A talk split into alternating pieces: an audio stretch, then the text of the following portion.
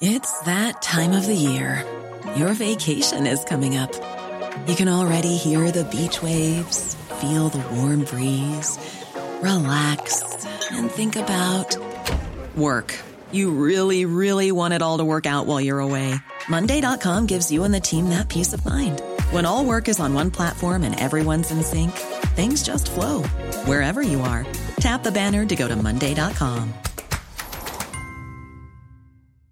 Many of us have those stubborn pounds that seem impossible to lose, no matter how good we eat or how hard we work out. My solution is PlushCare.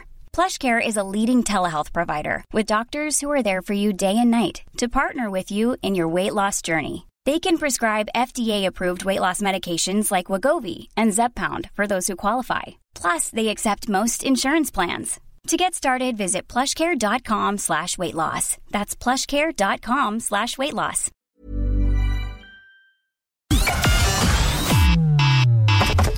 Connecting to the big show. In three, two, one. I just think it's entitlement. It's not rocket science. It can be done. I truly believe it can. It's wanton destruction. It's also illegal.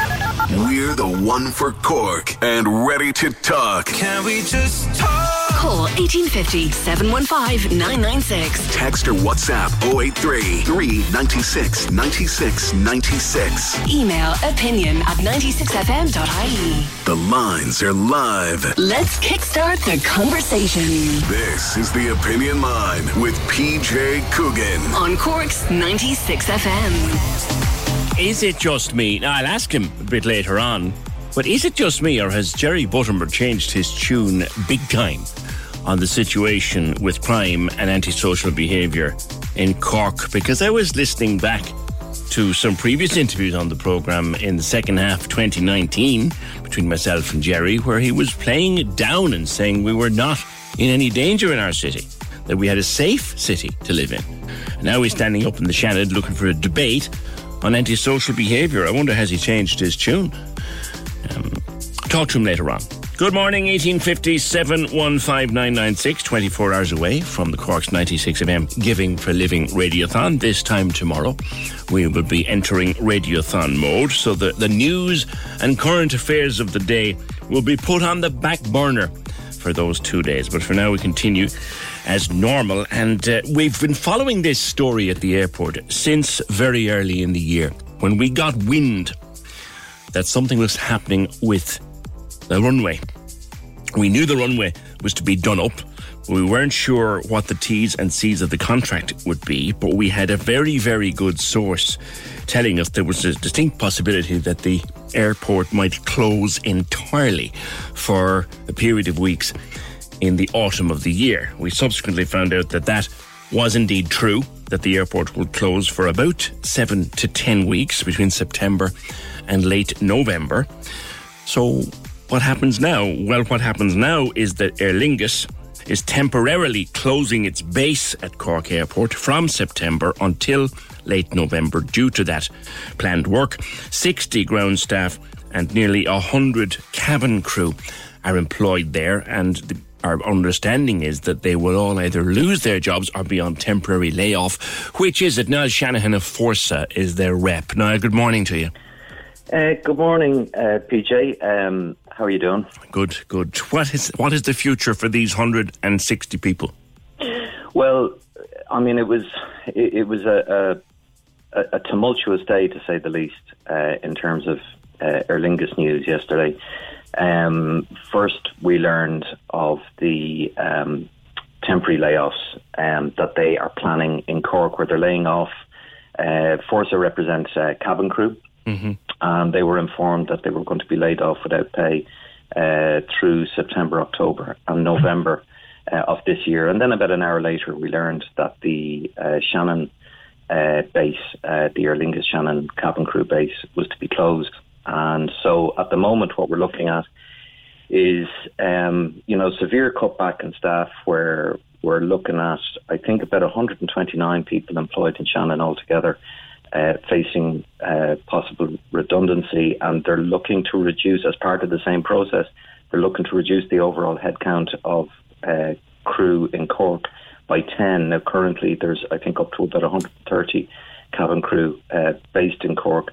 So we had meetings, uh, a meeting with Aer Lingus management uh, yesterday afternoon, where um, we essentially began an engagement with the company, and uh, among the top of our list of priorities is to try and see if we can favour uh, redeployments over redundancy mm-hmm. in order to maximise job protection for cabin crew uh, at the airline. Because uh, what what we learned yesterday is the knock-on effect of 15 months of very little, a, a reduction in air travel of about yeah. 95%, and a huge impact uh, on the aviation industry. So this is more or less a direct fallout from the pandemic. Yeah?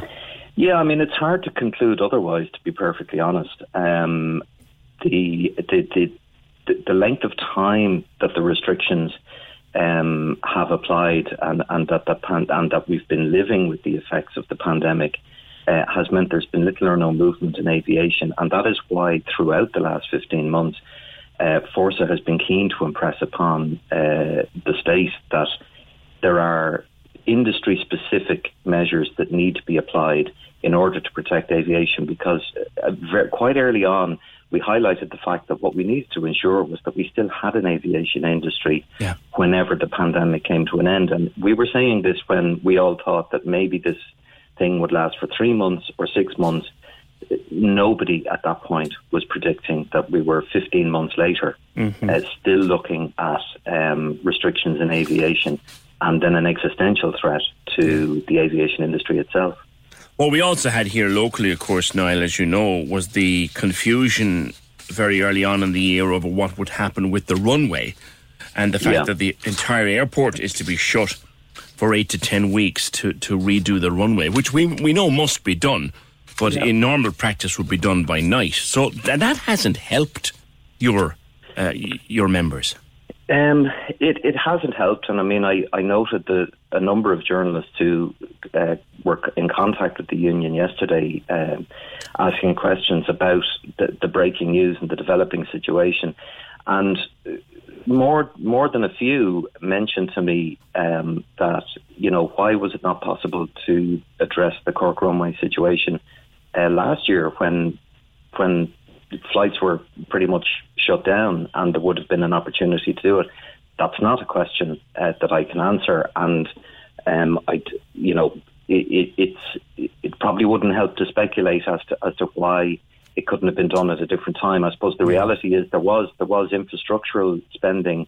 Well, there was a cost differential, um, and it wasn't huge, but it was there. There was a cost differential between closing the airport entirely, and mm-hmm. given that it's been unfortunately, such a deathly quiet year again, closing the airport entirely or doing what is normally done, and that is doing this by night. There was a cost differential involved, and uh, DAA, of course, who who operate the airports, decided to take the cost differential, and again, that hasn't helped your members. Mm. No, and I mean, look, I, I think decision making right across the aviation industry, um, like it, it, it hasn't been. It's it's not as though people have been faced with uh, easy choices. It's it, has been faced with the biggest uh, threat to Irish aviation since the foundation of the state. It's completely without uh, precedent. And I know uh, because we, we represent uh, workers in, in the airports as well and, and throughout the aviation industry. But um, the airport authorities as well were looking at a collapse in their income and considering their options. And I, I suppose it's it's a separate discussion. I mean, our our focus this morning is on retaining as many jobs as we possibly can mm. uh, for cabin crew because I, I mean through, throughout this what we have been saying to both the employers in aviation and to the government is we need to ensure that when the doors open again and and things begin to return to normal but first of all, there's an aviation industry there, a functional aviation mm. industry, and and part of like what underpins that is that you can begin your flight schedules with employees that you already have, that you retain the yeah. link between employee and employer. Because, uh, for, for example, a role like cabin crew, they um, they undergo quite extensive training in order to do the job they do because actually mm. their primary role on any aircraft is a role of and they, and they do it very well and Aer Lingus, well, they do it exceptionally well and they are crew. also great ambassadors well, they're very they're, they're integral to the brand of Aer Lingus. Aer Lingus cabin crew are respected uh, the world over. Niall, my, my sister in, in a previous life was was a member of Aer Lingus cabin crew for a number of years. Many of her friends stayed with the, the airline after she left to do other things, and you know we we know as as Irish people we mm. recognise the world over our Aer Lingus yeah. cabin crew and and such incredible job that they do. Now the airline in a statement said that they will emerge smaller from this pandemic and there will be a requirement for redundancies. Now, that strikes fear into those very people and yeah. their families. They must be feeling desperately worried and frightened. They haven't worked. Yeah. For 14 months, and now some of them are going to lose their jobs permanently. Others are being laid off without pay for 10 weeks. They must be, they must be really, really feeling bereft. Well, you've, you've you've hit the nail on the head there, PJ. Uh, quite frankly, because what you've what you've identified is the kind of ripple effect of both the uncertainty and then and then the effect of, of job layoffs and then the threat of redundancies. It's absolutely devastating news for all of these people who, for the last 15 months, have either been um, surviving on reduced incomes uh, or they've undergone temporary layoffs. And 15 months is a very, very long period of time and particularly for a group of workers who have dedicated their professional lives uh, to this airline. And what happens is both, both the uncertainty and the impact of job losses. It's it's it affects the individuals concerned, as you rightly hmm. point out. It affects their families too. Mortgages, rent, bills, mortgages and rent, children and to feed and clothe. Yeah, know? I mean, if we look at what was announced in Shannon yesterday, for example, with those um, with those uh, up to 129 jobs but also the break of the connection between Aer Lingus and Shannon Airport, where it has, you know, where, where, where it forms a strong part of its identity and serves the entire Midwest region uh, economically. So to, to pull out of there has a huge uh, mm-hmm. knock-on effect, and and equally, you know, even even a modest job reduction in Cork, it it has the same kind of ripple effect. And uh, I noted that I think it was in the Examiner uh, this morning, and um, the uh, economic specialist Stephen Kinsella, he's quoted by Eamon Quinn on the front page of the Examiner this morning, talking about how the announcements uh, on Shannon and Cork uh, set back the case for or, or, the cause of regional development in Ireland mm. um, by a number of years. And what we have seen in, in the years since the last economic crisis, we've seen a disproportionate develop, economic development centred around Dublin and not enough regional development. Yeah. And well, well I suppose if, that, if that's, lose, that, that's an argument on regional development, Niall, which is important in itself. But but my, but my focus is kind of on the people and their families and their children and all of those who'll be affected by this. Like, what can you as a union do for them? Well, as I say, the, our number one priority is to try and mitigate against the job losses by looking at the redeployment options to see how many and as many as possible of those crew can be redeployed uh, to another base in order to make sure that they continue working. But in addition to that, I mean, aside from our engagement with the employer, we're seeking a much deeper engagement with the government. As I say, we've we've been lobbying hard uh, over the last year for the government to get more involved in order to make sure there was an aviation industry still in place mm. uh, at the end of the pandemic.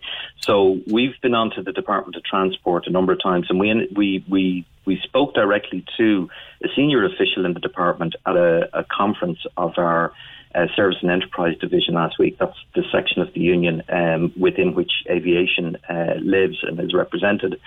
And so what we said to the department was that you know, the state needs to provide the necessary income re- supports to protect the jobs uh, of these highly skilled workers, to provide clear and precise guidance on when and how international travel will be allowed to resume, that we send a clear message that Ireland is open to key markets. Well, you see, hold on, that's not something that, that's not something they can give, Niall. Be realistic. They can't realistically give you a date at which international travel will definitely resume. Maybe not, not an exact date, but certainly a plan or a roadmap. I mean, over the last two weeks, we've you know we've been hearing announcements about different sections of the economy opening up, and it's been it's been a sensible and phased reopening, and it's a step by step process, and everybody respects that and understands that that's how it needs to be done. But where there was announcements for every aspect uh, of the the economy opening up, there was really nothing about aviation, Yes. which is why that we've pressed for these specific measures. Because what we can't afford to have is a situation where, look, aviation, PJ, is probably going to be the last industry to, so to speak, come out of the woods uh, on the pandemic. It'll probably be the last to begin that phasing into whatever normal uh, looks like. But in the meantime, it has to be protected because when we get to the end of that road, we need to make sure that the aviation industry There, there needs to be an still there. industry to go back to, and I guess that that that's months away at least. Uh, Niall, listen, thanks for your time this morning. That's Niall Shanahan uh, from Fórsa, the trade union representing uh, cabin crew. Thank you, Niall. The bad news for the families. Imagine, you know, they've been off, not working. I assume they were getting a PUP from the start of this. Now the, the people in Cork realise that they're being laid off, laid off without pay for 10 weeks in the autumn. The poor misfortunate people in Shannon, their jobs are gone because the base is closing. So, like, will they get a PUP while they're being laid off in Cork? What's going to happen there? What happens when they, they, they want to go back to work? Was this, was it, was it a crazy decision for the airport to go ahead by shutting down, with shutting down by day for 10 weeks? just in Aer Lingus' statement yesterday, they said they'd lost 103 million euro in the first three months of 2021, on top of a loss of 361 in 2020. So since the start of the pandemic, they've lost 464 million euro. So they need immediate actions and structural changes, confirming that the airline will emerge smaller and there will be a requirement for redundancies and the level of layoff, and this is the last bit in their statement, may be subject to further extension or change based upon work requirements. In other words, there could be loads of them back early, or there might be more of them not come back at all. Sad news for Cork Airport, sad news for Aer Lingus, and particularly sad news for Aer Lingus cabin crew, who, as I said and I repeat, they are known around the world. They are probably the greatest brand ambassadors for Ireland in the world. So they need to be protected through this. 1857 15996. Can we just talk? The Opinion Line on Cork's 96 FM. With Dairy Made Premium Spread, 100% natural and made in Cork using West Cork cream. Cork's 96 FM's Select Irish. JC Stewart. Hey, I'm JC Stewart. Leah Hart. Hey, I'm Leah Hart. Being a select Irish artist for the month really helped my song Older reach multiple new listeners. Isaac Butler. Hey, I'm Isaac Butler. And I wish I could change the past. Sophie Doyle Ryder. Hi, I'm Sophie Doyle Ryder. They're all Select Irish artists. Select Irish on Cork's 96 FM. It was a great platform for me to showcase my music on Irish radio. And you could be next. If you think you've got what it takes to be our featured artist, check out 96fm.ie forward slash select Irish. Can we just talk? The Opinion Line with PJ Coogan Text or WhatsApp now 083 396 96 96. on Cork's 96 FM. Dennis was on to say, I tried to warn about this the other day, but all PJ could say was the airlines will be back. Well, Dennis, they will be back. They will be grievously affected by this, unfortunately, and the people will, but they will be back. Aer Lingus will move more and more to Manchester for cost savings and Ryanair to Belfast. Mark my words. Not entirely sure how you make that out. They'll go to Manchester. I could see Ryanair doing the Belfast thing all right, but then again, Belfast Airport isn't big enough for Ryanair's operation. You could see them moving everything to Dublin. Uh, although, yes, they are. The long haul from Manchester um, is launching later this year with Aer Lingus. That's that's true. So if you want to go long haul with Aer Lingus, you'll fly to Manchester first. Got that, got that, got that. But Dennis, thank you for that. Dennis, Dennis is telling me he told me so. And look, I appreciate that. I appreciate that. I'm gutted for these people. Absolutely gutted for them. Kate says, I know a family of four affected by the Shannon announcement. People are sick to death of seeing other countries make travel plans, but nothing is happening here. The last we had yesterday was, I think was the day before, was Leo Varadkar saying that it'll be August at least before they can open up the skies, as it were, and let people fly again. You have to be safe. What do you want to do? Open them up and then close them down again? There's the problem. 1850 715 and it's a difficult problem and a very a very de- devastating problem when it affects individual families. Now, last week I mentioned to you that a Cork GP had joined a TikTok platform called Team Halo.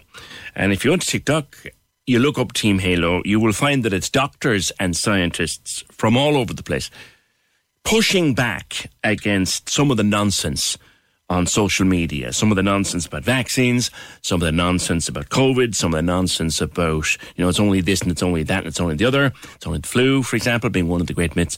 And Team Halo uh, was formed by a group of people to push back against that nonsense with real science and real medicine. And Dr. Monica Perez Oike, who is Cork based, uh, has joined Team Halo, and I've been catching up with her about it. Monica, great to see a Cork doctor involved with uh, Team Halo. It was Fergal brought it to my attention a few weeks ago, and the information on there is just fantastic. How did you get involved? Hi, good morning, PJ, and thanks for having me on. So, how did I get involved? I suppose um, I was already on TikTok anyway, uh, with um, just with my health educational videos and things like that, and talking about the vaccines and stuff. And then I came across Team Halo, and through my feed and just I was just wondering what that was about. And then um, I think somebody in the Department of Health has actually also brought my attention to it because we're trying to create something similar in Ireland just so we can have like a collective group of people with the science behind it for the information about vaccines and COVID. So I reached out to them because there's a lot of concerns out there about the information we're receiving and and there's so much information that you have to be really careful where you get your facts from. What's the most common concern you've been hearing since you joined up so one of the main things is about the vaccines, how they're not effective, how um, they cause death, and also in cases of like the fertility issues and pregnant women.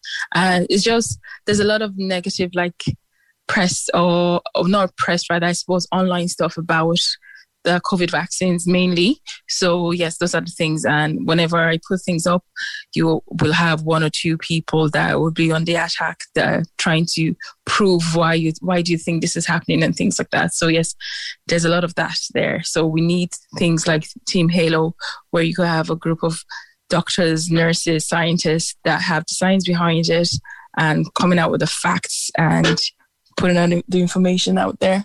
How do you pick which questions to, to do a video about, say? I usually get my ideas because I'm also a practicing GP and I'm also a vaccinator. So I do the um, Cork um, vaccine clinics every um, every other weekend. So I get my questions from there, like things like patients would ask me. Uh, so when I was in the vaccine clinic, a patient asked me, "So what do you actually do to the needles or things like that?" And then I was like, it's something that's common sense, but you know, there was something that somebody online was saying, oh, they leave the needle in your arm and things like that. So I get my ideas from there. I get my ideas from my patients in work as well when they ask me about things like, especially about the concerns about pregnant women and the vaccines, and also from comments on my feed. I get my ideas from there too. Mm. TikTok is great for challenging uh, the stuff because online, Monica, is where so much of this rubbish is circulating. So it's great to have a platform that's as big and popular as TikTok doing the exact opposite. Yes, it's actually it's it's it's fantastic, and thankfully TikTok is on board as well. So that that's great. Because you can go on social media and you can find anything that you want. So, like if you think that a vaccine will turn your hair green, you can go on social media and find someone who'll tell you absolutely that's going to happen. So it's so exactly. important. It's so important to have a platform like this. Yes, it, it is indeed. Yeah, that's so true. Yeah. Oh my goodness, that's actually what you said. I'm actually whenever I put up videos, I get links of like anti-vaccines and they claim to be like doctors or things like that saying this person talked about this and literally when you go to it that person is so convincing that you're just like, how many people actually believe in this thing, this trash going on, you know? So it is important that there's a lot of people that are also trying to put out positive and clear information out. You must be very busy as a practicing GP and a vaccinator, so you're, you're finding time to do this. It's, it's great credit to you. Thank you so much. I, I'm actually very passionate about this because I feel like because everyone has been affected by the COVID uh, pandemic. So I think, especially with vaccination, I know it's not the end of COVID, but at least it's a step forward that we can all get our lives back. Like the mental health impact is huge. So I think by putting our great information out there, encouraging people to get vaccinated, we can at least have a good summer and then have some part of our lives back. So that's why I so I do this on my day off and um, I enjoy it. So yes, that's why I'm doing this. Like people are so worried at the moment about, for example, the Indian variant of COVID, and we're being told we need to vaccinate faster. We don't have a whole lot to worry about if we can vaccinate really faster. Like, Monica, in your own opinion, what is the difference between, say, a, a, world where we are all, as many of us as can be vaccinated, and a world where we're not? Like, what's the difference between one and the other? I suppose the difference would be the the amount of people dying. And that is the big thing. That that was the one thing the vaccines are licensed for that they will prevent deaths from covid and also severe illness. Let's take an example. I know there's a lot of comparison for like covid and the flu virus but then many years ago people were dying from the flu left right center and then we have vaccines. People are still getting the flu virus. People are still contagious but they're not as sick. So I think at least when more people are vaccinated, yes, you could get COVID, but you wouldn't die from COVID. There won't be that huge impact on our health uh, health services. People can go on and get their hips done and other things, and the hospital won't be overtaken by people in ICU dying from COVID. So I think that's the big difference. Mm. There's a question, maybe, maybe maybe where you're there, you can answer because it comes up now, and I've read a few articles about it over the weekend. Like this idea that yes, I've had my vaccine, so hang on a second now, doesn't that mean I won't get COVID? That's not necessarily true, isn't it? It means that you won't get sick. Yes, it means that you won't get sick from COVID and you won't die from COVID. Let's not forget that these vaccines are only out in the last year, so we don't know for certain if you actually pre- prevent transmission. There is some evidence that some of the vaccines might, but no one is jumping into that conclusion. We're being very cautious about this. So we do know that you won't die from COVID. So that's the most important thing that we're trying to tackle now. And then we then know, okay, is it actually going to prevent you from getting COVID eventually? Yeah. And there's research now to show that even if you do get infected, the chances of you giving it to somebody else are at least very much reduced. Exactly, and that's why um, the Department of Health or and then NPHET they have the guidelines that two unvaccinated uh, two vaccinated people can meet up indoors with no mask and things like that. And I think the new rule now is, and um, one fully vaccinated person can meet other vaccinated people uh, unvaccinated people indoors. Is just i suppose it's what, what they call the, the benefits of the vaccination. So there's that proof uh, but we still need a lot of research to be done. So I think the more people that are vaccinated, the more we're going to know about the effects of this vaccine as well. It surely is a case, isn't it, Monica, of very slowly and carefully does it. Let's not rush this. Exactly, yeah. I suppose over the weekend, the big story HSE wise has been this this hack. Oh my gosh! Oh gosh! Yes. Like that that can't be making life any easier oh my goodness, on Friday in work and got in and then found out about it because well, I heard it on the radio, like, and I didn't think it was going to have any impact on uh, GPs and things like that. And then we got in and we got the memo with that, okay, Do all the things that we can do, we couldn't even refer for um, COVID test anymore. So now it's like you had to ring your doctor and then we tell you where to go and things like that. And what our practice did was started sending text messages of, okay, this is where you go and things like that. Yeah, I don't know why that happened. I don't know who's behind it, but it's the last thing we need. Mm. And hopefully they'll fix it quickly. That's the hope, yeah. Monica, tell me a little bit about yourself. I would say that P- Perez Oike is not a Cork name. So, so tell me, a little, tell me a little bit about yourself. So yeah, so I suppose um well, I'm originally from Nigeria. I was born there, but I moved to Dublin um I think at the age of 15 thereabout. Uh, when my mom passed away. So I grew up in Dublin and then I went to college and Trinity College.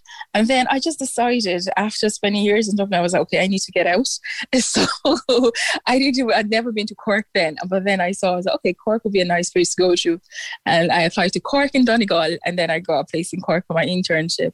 And I've been around this part of Ireland since then. Well, it's great to have you and great to have you on the opinion line. Thank you so much for having me. And thank you so much for your show. It's so informative and it's so necessary. So thank you. Thank you. Cheers, Monica. All right. So bye bye. Dr. Monica Permizoike, kind words at the end about the opinion line. She's a member of Team Halo. You'll find it on TikTok. It's a pushback against the nonsense. Can we just talk? The Opinion Line on Cork's 96 FM. With Dairy Made Premium Spread, 100% natural and made in Cork using West Cork cream. The Cork's 96 FM Giving for Living Radiothon. Raising money for Cork Cancer Services. I'll take care, take care of you. Listen Thursday from 6 a.m. On Cork's 96 FM. Senator Jerry Buttimer has warned that Cork City is becoming a no go area for many people, and he's calling for a debate on antisocial behaviour. I'll discuss that in a second, Jerry, but if you don't mind, can I get your reaction firstly to the terrible news from Cork Airport yesterday? Good morning. Good morning, PJ. Um, the airport uh, news from Lingus is very distressing and worrying. As you know, and the listeners, the workers in Cork Airport and those working for the airlines and those working for the baggage handling companies and other ancillary companies have taken huge sacrifices and cuts of pay and in some cases have lost their jobs. And the Aer Lingus news yesterday from a Cork perspective is worrying. It's different to Shannon, as you know, that Shannon had been told that the jobs are gone and Cork is temporary. temporary. But I think it's important, PJ, here that Aer Lingus do not allow uh, COVID 19 to become an opportunity to change its policies around employing people completely. Uh, and that we do not allow as a government Aer Lingus um, to to to to ransack mm. the, the, livelihoods of people. How now, would you prevent that as a government? Well, I think there's a combination of things we can do. One is the, the, the Taoiseach, uh, sorry, the Taoiseach and the Tánaiste and Tánaiste Leo Varadkar met last night with the uh, Clare and Limerick uh, members of Fine Gael. I have already spoken to, to members uh, of government in the area of transport. I'm on the Transport Committee who are meeting today at, at half past two uh, with Willie Walsh and I'll be raising the matter uh, in terms of us. That we shouldn't, you know, we, we we have invested uh, money in, in, the airlines in terms of support to airlines, and we shouldn't allow Aer Lingus in this case to be able to, you know, take people's jobs and livelihoods uh, and and just dispense them as a commodity. Yeah. Um, secondly, in the context of, of, of Cork Airport, um, we have invested significantly in Cork Airport as a government, uh, and Cork Airport, as you know quite well, is the second busiest airport in the country. Yeah, um, and and we which is why sure. it's bizarre that they were allowed, Jerry, to shut down in the autumn time rather than well, doing well, what everybody else does in the world when they're doing their runways up. They do it by night. Well, they don't actually, PJ. Um, they actually don't. If you did your investigation, that they don't actually. There's a, there's a, there's a different approach taken by many different airline airports, you, and I, I, can send. I haven't got it to hand, but I can tell you a number of airports have done differently. And Would Dublin Airport, airport close for this? Well, Dublin Airport was a different was a different issue completely. The bottom line here, PJ, is no matter what happens with Cork Airport in terms of the the runway reconstruction, there's going to be an element of, of, of discommoding of people because, as you know, you've got work. If you get work done in your house, you oh, know yeah. you're not going to have the kitchen. If the kitchen's been done, you're not going to have the kitchen, you know, operational. So the point I'm making is that no matter what Cork Airport do, there's going to be. But you find a workaround. You find a workaround, which is what they could have done here. Anyway, look, well, that's probably a, a, different. Get a bit closer to the phone for me, Jerry, if you could. I want to come back sorry, to the issue of crime um, and what you said in the Seanad yesterday, where you called for a debate on antisocial behaviour, and this follows arrests. Earlier this month in the city centre, etc. Um, you, have changed your tune a small bit, Jerry, on crime in the city. No, I, have always been consistent about the city and about crime, PJ. I, am a member of the City Policing Committee and have been since its conception, um, and I'm a very strong supporter of, of, of and, and, and of our city. But what we've seen in, in recent times has been a deterioration uh, in in behaviour around our city. And at the weekend, PJ, given the reopening of the city, a number of people have been onto me. Uh, people that have not been in the city since since Christmas. They were concerned that what's going on. Traders uh, and people who use the city have been onto me. Um, and and my, my, what's prompted me is that we, we have we have just launched a new youth uh, national strategy um, by Minister McEntee last month. Secondly, we we have a need now as we reimagine and, and change our city with the, the introduction of parkless pedestrianisation, uh, that we all have a shared responsibility to make our city, to, to, Mm. share our city, that we all have a responsibility to ensure it's a safe, it's a friendly Sure. place. And we, sure, and we but, but Jerry, when, when we did a series of programs in September of 2019 and we opened our lines to people to tell us their experience of antisocial behaviour, we kept us going for for many days. And, and you accused us of populism. There, there was an element of populism at the time, yeah, there was. Why, yeah, Jerry? Why would that. you say that? Because that was the fact. I mean, as I said, Peter, since since, since I, I suppose last year, the, the whole issue of antisocial behaviour in the city has become more pronounced. There there has been an element of of of, of the shared public space being taken over, and and now that we're now that we are. So you're saying it surged during the pandemic? in part, it has. In part, it has as a consequence of that. In part, it has become more pronounced. Uh, there's a there's a wide range of issues that need to be tackled. Uh, I, I fully. Uh, But in and as a part of 2019, we and- were and as part- warning. We were warning of a powder keg in 2019, and then enter 2020 and arrive the pandemic. That powder, that powder keg, starts to blow up on you. And as part of the City Council Joint Policing Committee and as a member of the Oireachtas, I have been argumenting and advocating a variety of interventions around the nighttime economy, around the city centre strategy, around more policing, around the need for Gardaí to, to work with Bus Éireann and the transport providers Mm. to be able to intervene at different stages. And some of the elements that were that were that were purport, reported uh, weren't actually correct, PJ, as you know. But what, what we I have don't now, know that, but anyway. well, what we have now is a need to tackle in, in, in a post-COVID city uh, that we can all share the public space, that, that not just young people, but all of us can use our city uh, in a manner that, that invites and encourages people to recreate, to socialise, to shop, and to come into our city. And there is a Mm. concern now. The problem is they as- don't as- feel safe doing it. well, that's my point, Peter. Yeah, and that's the point I'm making that it's deteriorated. Now, t- to be fair to Garda Síochána, they have a city centre strategy. You cannot expect PJ on Garda Síochána uh, to to patrol every part of the city and to be in every street corner. Uh, we have invested in CCTVs. We have invested in more community Gardaí. We've invested in, in a whole new youth justice strategy. We have Yeah. invested in, in community. See, and there are if I may just council bylaws for you. We, we had a lot of problem with, with young gatherings of young people w- with drink, takeaway pints, and otherwise off license drink. We don't need a whole pile of new law to sort that out. The guards are empowered under the local bylaws to take the drink off of them. Yeah, break up the crowds. Yeah, we have a city centre strategy that, that well, but that, that actually does not allow people to drink alcohol on, on, on the public street. And yet But they've been suppose- doing it with impunity I- for the last six months. But I suppose, PJ, you would come on your programme and say that if the guards come in for, to, to a particular, and I won't name a pub, but if they came into a particular establishment in, in Cork City, that, ah, come on, lads, they're trying to make a few bob with takeaway No, points, I would be never do that. If the law was being broken, the law is being broken. And in the middle of the street, where we have laws to stop people And- hanging and- around street corners drinking, and- not being invoked. It's not being invoked. in, in defence of Garda Síochána and City Council, they have taken action on public drinking in amenity areas. They have done so in the middle of Cork City, and they have they have fined people and they have put up notifications and informed people and moved people on. But it isn't just about that. I mean, Gardaí have the powers to enforce the bylaws, and Gardaí have been enforcing the bylaws because I've been in contact on a regular basis with members of Garda Mm. Although, to be fair now, I, I would give you that because Superintendent McPolin, Chief Super McPolin, did say that we've got irresponsible parents now dropping their children into the city centre to go drinking. Like, that's that's not. that, if the guards have enough to do without that going on. So, what would you say to those parents? But, but Peter, that is a fundamental issue that you know we all of us want to enjoy our city, and whether it's our public parks or our walkways, there is a need for us to each of us collectively and individually to respect other.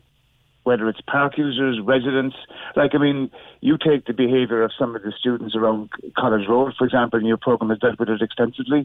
You take the, the antisocial behaviour in parts outside of the city centre, uh, where, where you have people drinking uh, in, in, in different parts. Like we, that's part of why we must change our attitude and our culture to alcohol consumption as well, and that's why we need to have a, a you know a, a debate about the use of alcohol. Uh, and how we misuse alcohol, and how we, we, we feel that we can act with impunity. Unfortunately, the people who are misusing it in the streets at the weekend, Jerry, debates will go right over their head.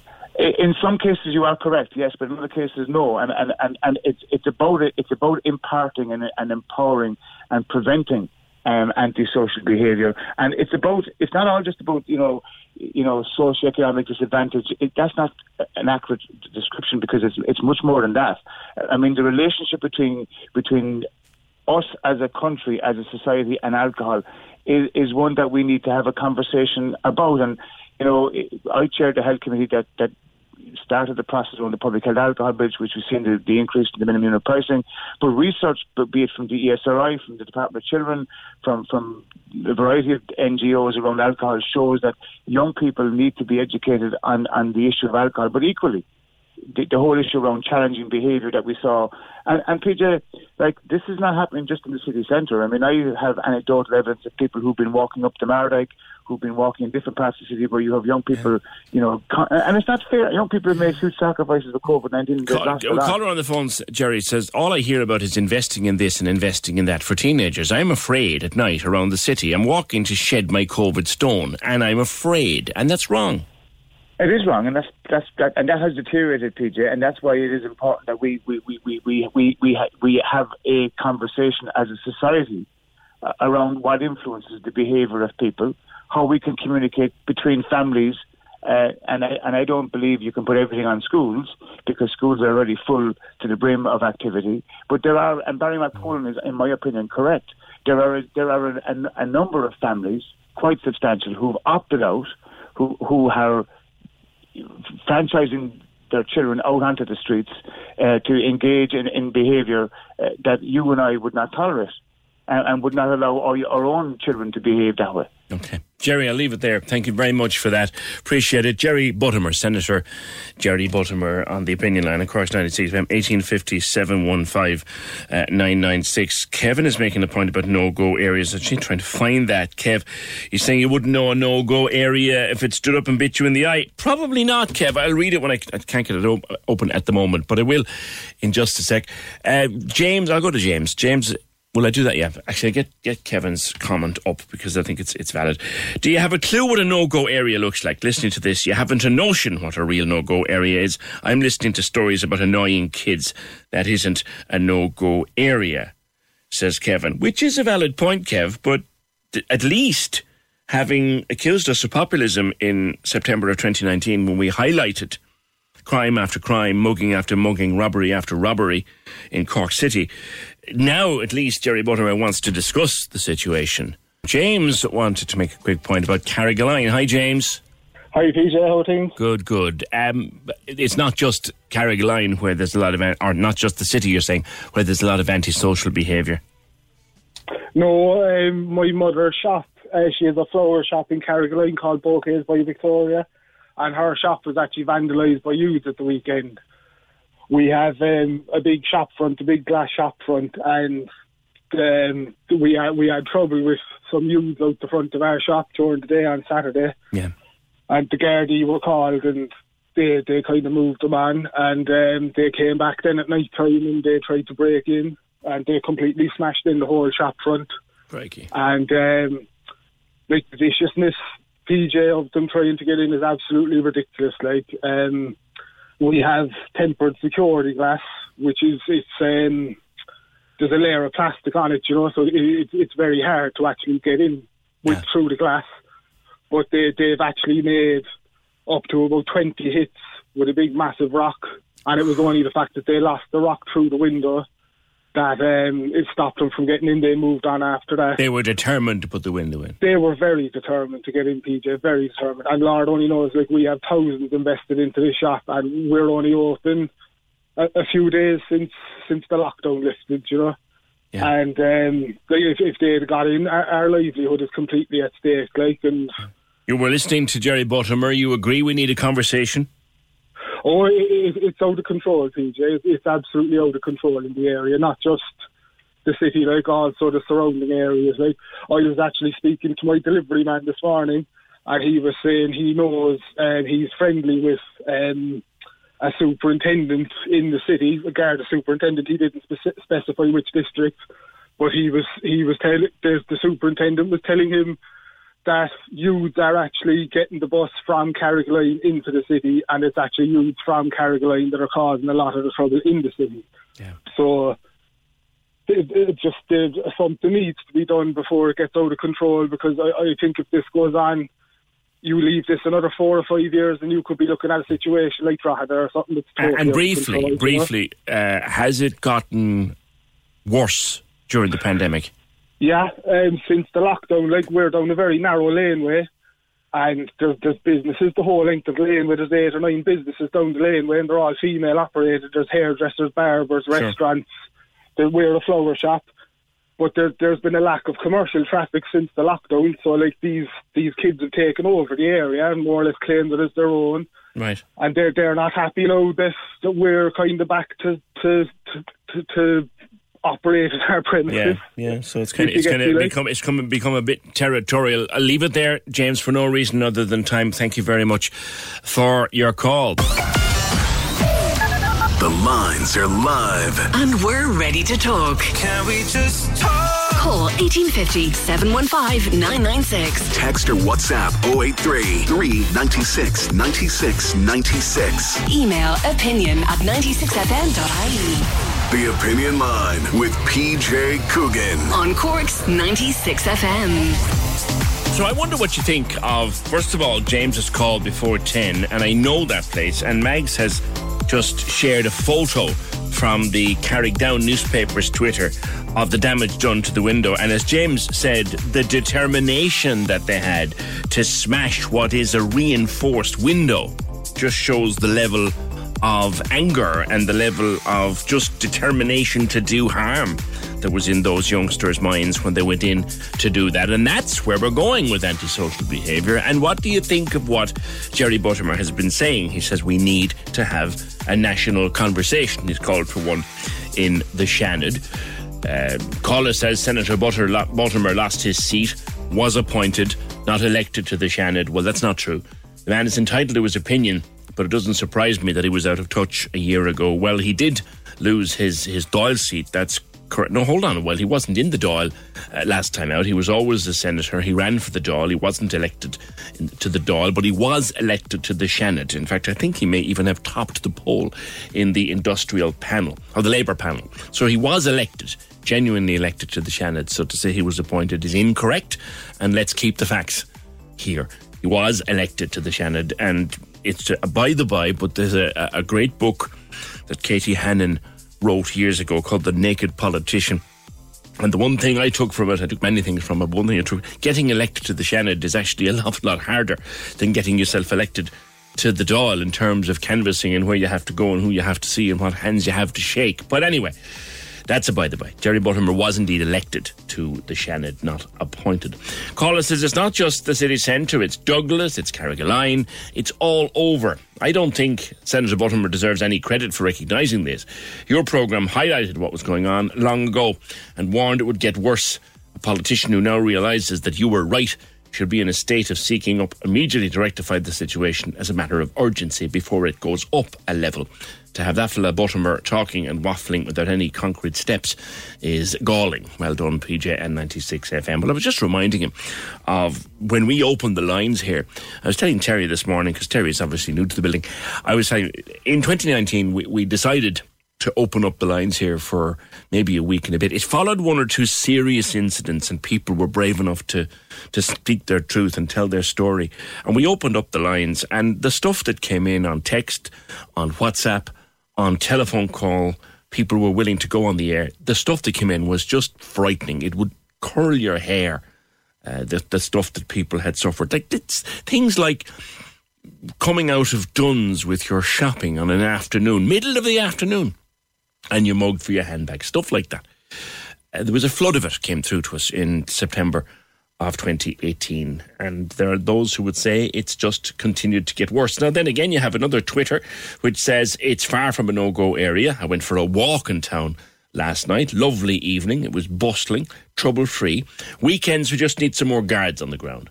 And we need more guards on the ground at most times anyway, same as the rest of Europe's major cities. Always there's a police presence there. Well, yes, that we do need more guards. And Mags again makes the point on Twitter, and I would reiterate it. The guards we have are just overworked, just ridiculously overworked and undermanned. We don't have enough of them. We don't have enough of them. IPJ tried to call the fire service this morning around half five. Someone set light to something in the playground in Glanmire. I wonder how that went. 1850 715 996. Your thoughts on what Jerry Buttimer has been saying that we do need a conversation and we need to do something about the mounting antisocial behaviour. And his argument, which, to be fair, I'd have to go with him on it, that it's gotten worse during the pandemic. It was bad enough before. We'll argue on that, me and him, but it's gotten worse during the pandemic. And it's not so much loads of big stuff, it's loads and loads and loads of small stuff. 1850 715 996. Now, this is a very special week for the LGBTI plus community in Cork. It's their awareness week, and uh, Siobhan O'Dowd is the chair of their group, uh, the council and community organisations. Siobhan, good morning to you. Good morning, PJ. How are you? Good. It's a very significant week. Why? It is. Um, I suppose it's um, it's unique um, in on the island. Um, I think it's probably the only place where the city council, its public agencies, community organisations, and LGBT NGOs come together. Um, and I, but I think mainly the first bunch in that group to say that it's the job of the city, of our services, and our communities to challenge homophobia, transphobia, biphobia. Um, you know, it's not just or only the job of LGBT organisations and individuals. Um, so we've we it's been running now for I think this is the oh it's the eleventh or twelfth year, um, and um, last year uh, Cork City joined the Rainbow Cities network, which is a network of 34 cities, mainly in Europe, but, but stretching a bit further than that as well. Mm-hmm. Um, and we're also uh, we have signed a, a, rainbow memorandum with San Francisco. So this year we had a lot of you know almost in in the midst of our c- cocooning, we were reaching out maybe a wee bit further than than we've normally been able to do. So. Yeah. Like all events, you're you're you're virtual at the moment, but Yes. you've got a number of things taking place. Tell me yeah, yeah. So um, just this evening, for instance, um, um, Cumann na Daoine, which is a community organisation in in Youghal, uh, will be. They've had a series called Queer Chronicles, series of online screenings, and this evening will be a documentary called Altitude, um, which details uh, lesbian activism over the generations, um, directed by Sonia Mulligan and produced by Jermone. Um, so that's that's available for people to go online and, and watch. Um, I suppose we've had we've had some very small in person events which are in keeping with, with public health guidelines. Sure.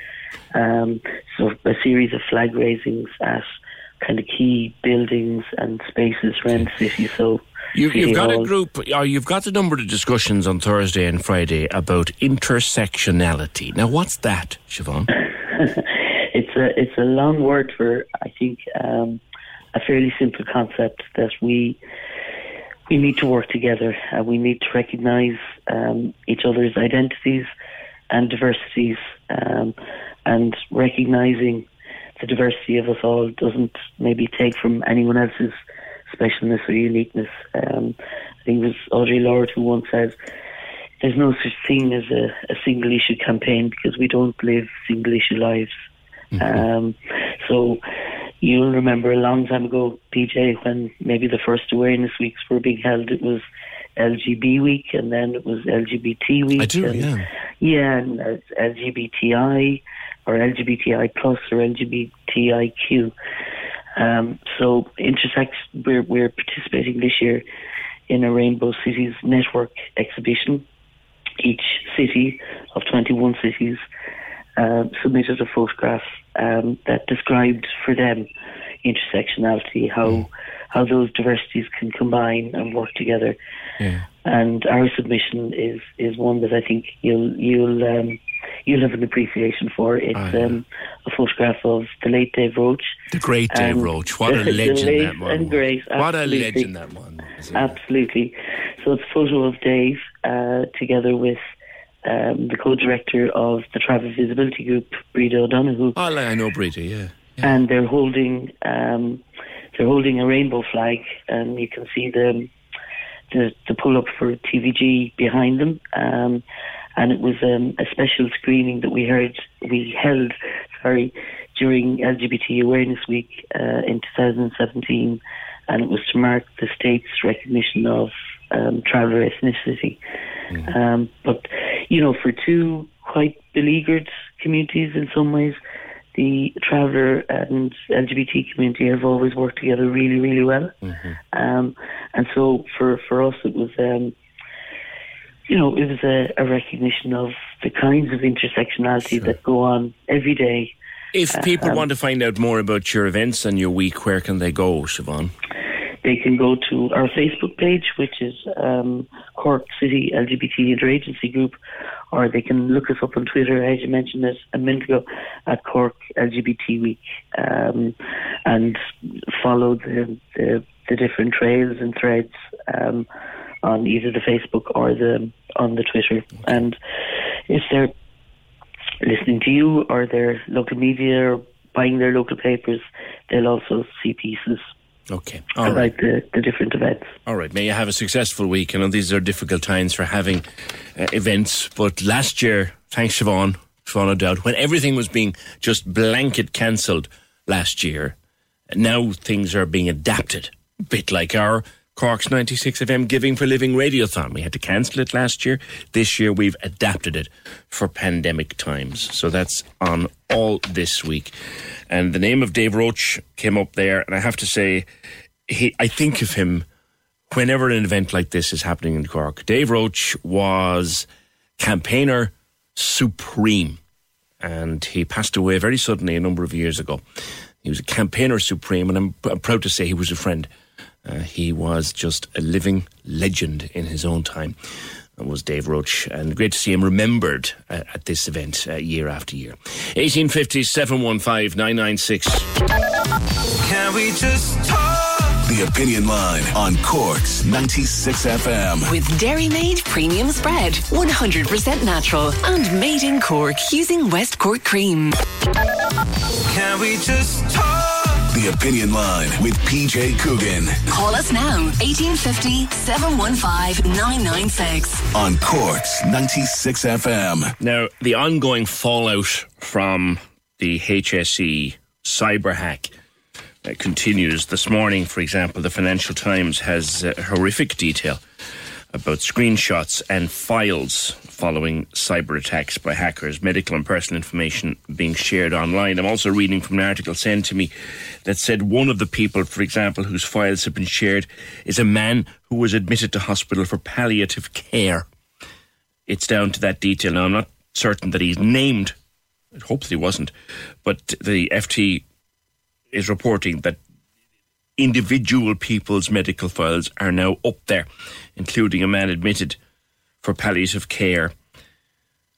And they've checked out that it was who they say it was because there's a death notice, which, uh, listen, it's just getting ridiculous. And then we had uh, news that Nova Broadband, which is a Cork based provider, has also been hit by a cyber attack. Now, I think they've got it under control at this stage and, and they're able to get their service back up and running. It was what they call a DDoS, a distributed denial of service attack, which basically means that you just can't get in. Users just can't get in and, and it's all clogged up. Now we think that's been that's been sorted, but of course the information being passed up the line to the guards and the national cyber security centres. The fear was expressed in the last couple of days that because we've so much focus now on what's happened in the HSE and the Department of Health, that we are vulnerable where we are. It's a different attack by a different group, of course, this one on Nova Broadband, but we are perhaps vulnerable and the criminal fraternity that does this kind of thing knows that at this point we are vulnerable. Adrian Weckler is tech editor with the Irish Independent. Adrian, good morning. Good morning, PJ. Let's address that point. We are at the moment very vulnerable to these nefarious types because they watch us. Yeah, we are. Um, there's no question about it. If you talk to um, people, IT security professionals around the country, they will tell you that um, you know Ireland ranks well down the European table in terms of how prepared we are and how much we have put into our potential cyber defences. Um, and the HSE, in one sense, is an example of this because it's a bit of a hodgepodge of IT systems that have been put together over 20 and 30 years. Um, the fear has to be that, um, you know, because Ireland doesn't really prioritise cyber defence because you, we really don't spend much on it. It's kind of considered to be a bit of an afterthought, considered that to be something that countries like the UK or France or America do, but not really us. That um, it leaves some of our largest institutions a little that that little bit more vulnerable when something like a ransomware attack does slip in. Mm, the message could well have gone out to the, the dark web who do this kind of stuff that we are a bit of a happy hunting ground at the moment. I mean, that's one possibility. I mean, there is an operating theory in relation to the HSE hack, for example. And by the way, I, I do want to distinguish what's happening with the HSE and ransomware and what you mentioned, for example, with Nova Broadband, which is completely a, different a, operation. It, it's actually a completely different thing, and th- there really isn't any indication that the two are linked, for example. And also, uh, a denial of service attack isn't really anywhere near as serious as what's happening with HSE. Um, but the, the, there there is a theory that the Conti gang, the criminal gang responsible for this ransomware on the HSE, really were just probing for vulnerabilities in any large networks. It's not that they targeted the HSE per se. It's just they put stuff out there. Well, that's what there. Bruce Schneier, who I was mm-hmm. talking to on Monday, was saying to me. He said these don't start as targets; they start as a search. Yeah, where they I mean, search for openings and find them. Mm, yeah, logically, if you think about it, if you're a criminal gang whose main interest is extorting for money and you're a professional setup, you're really kind of going to try to go after mainly financial companies because they're the ones most likely to pay. there won't be a big hubbub about it. Their insurance companies, by the way, will cover it. That's a very under discussed issue in this whole thing. Insurance companies um, will reimburse you a lot of the time if you pay the ransom. That's why so many companies pay the ransom. But if you end up kind of in a war of words with a national health body, they go they can't really pay the ransom. We just can't. We can't be seen to pay a ransom. So it's not ideal if you're the criminal gang. I'd say it's um, it's pretty unlikely they're going to get their ransom. So um, I'm not sure that they targeted us for that reason and that way. That doesn't mean that what they're doing in sharing sensitive information is any less despicable. Mm-hmm. Um, but they're now in a really odd situation where they've threatened to share the sensitive medical data. And even if they don't get paid, they kind of now have to do that. Because if they don't, then the next crowd that they threaten won't believe them. Yes, yes, yes. Adrian, move away from the HSE for a minute. To, and you, you, said that a, a DDoS, uh, distributed mm. denial of service, is a different animal. Um, yeah. But what is it? It's basically where um, the the bad guys try to flood your system with an excess of let's let's call it traffic. So let's say you're a small internet service provider, like Nova Broadband, for example. And by the way, Nova isn't the only one. There have been quite a few around the country who've been targeted. Um, one of the larger uh, hosting providers last week, Blacknight, uh, was also targeted as well and had to deal with that for at least a few hours. Um, but let's say you're a small internet service provider.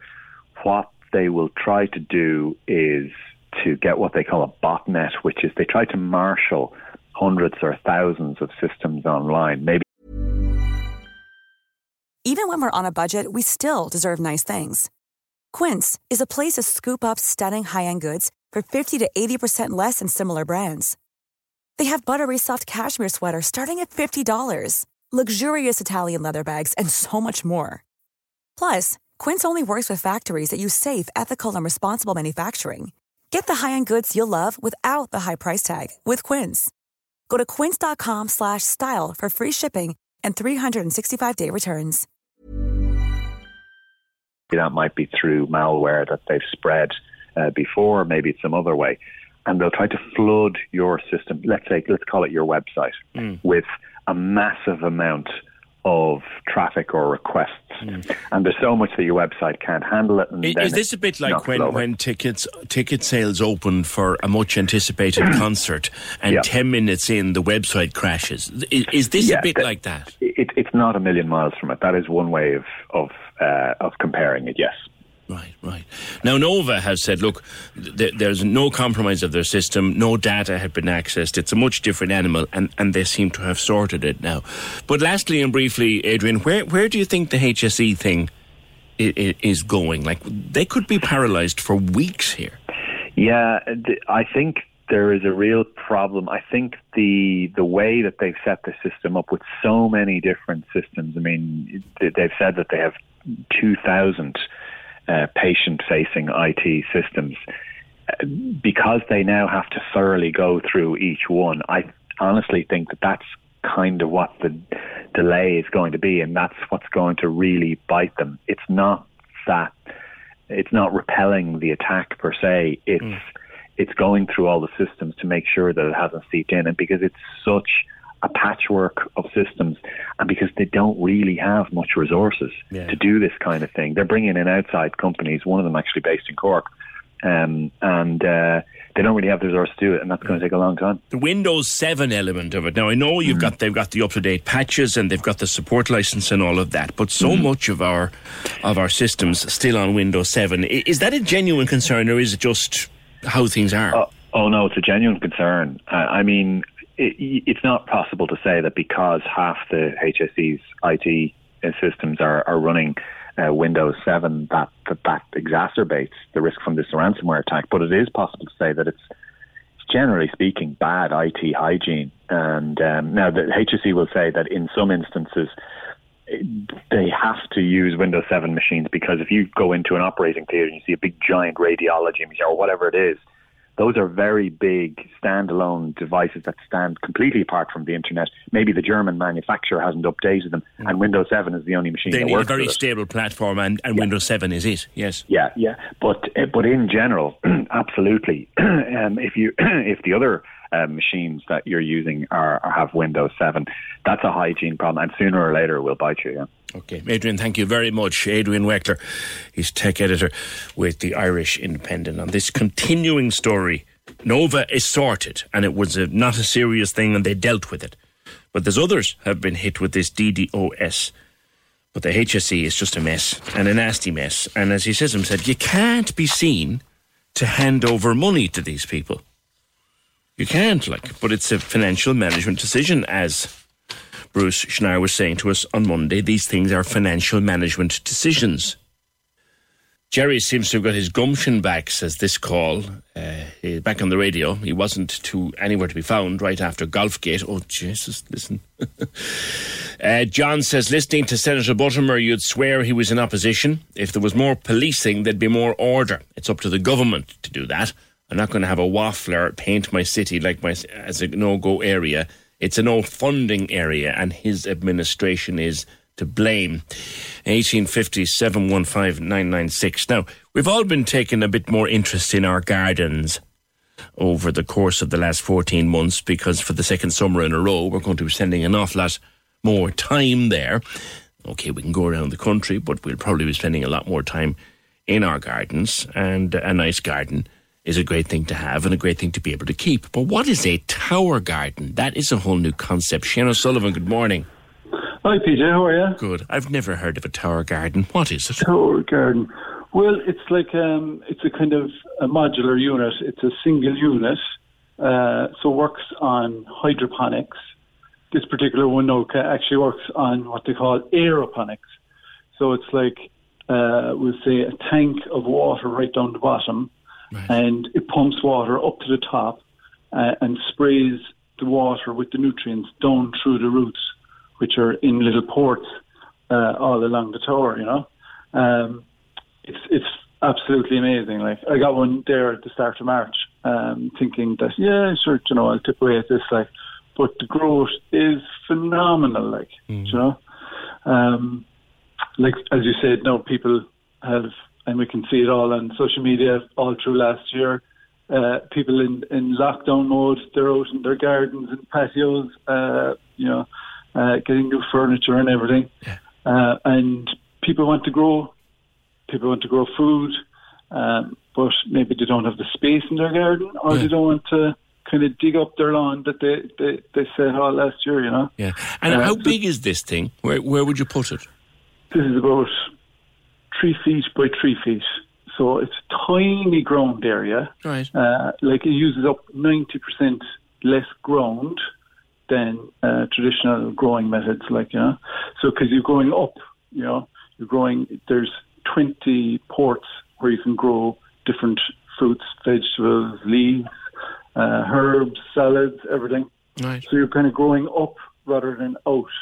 Right. Um, super, super um, versatile as well. And is your one outside or inside? Mine is actually our, our garden is kind of up at the at, at the first floor, a first floor level. Hmm. So I actually have mine in the kitchen downstairs.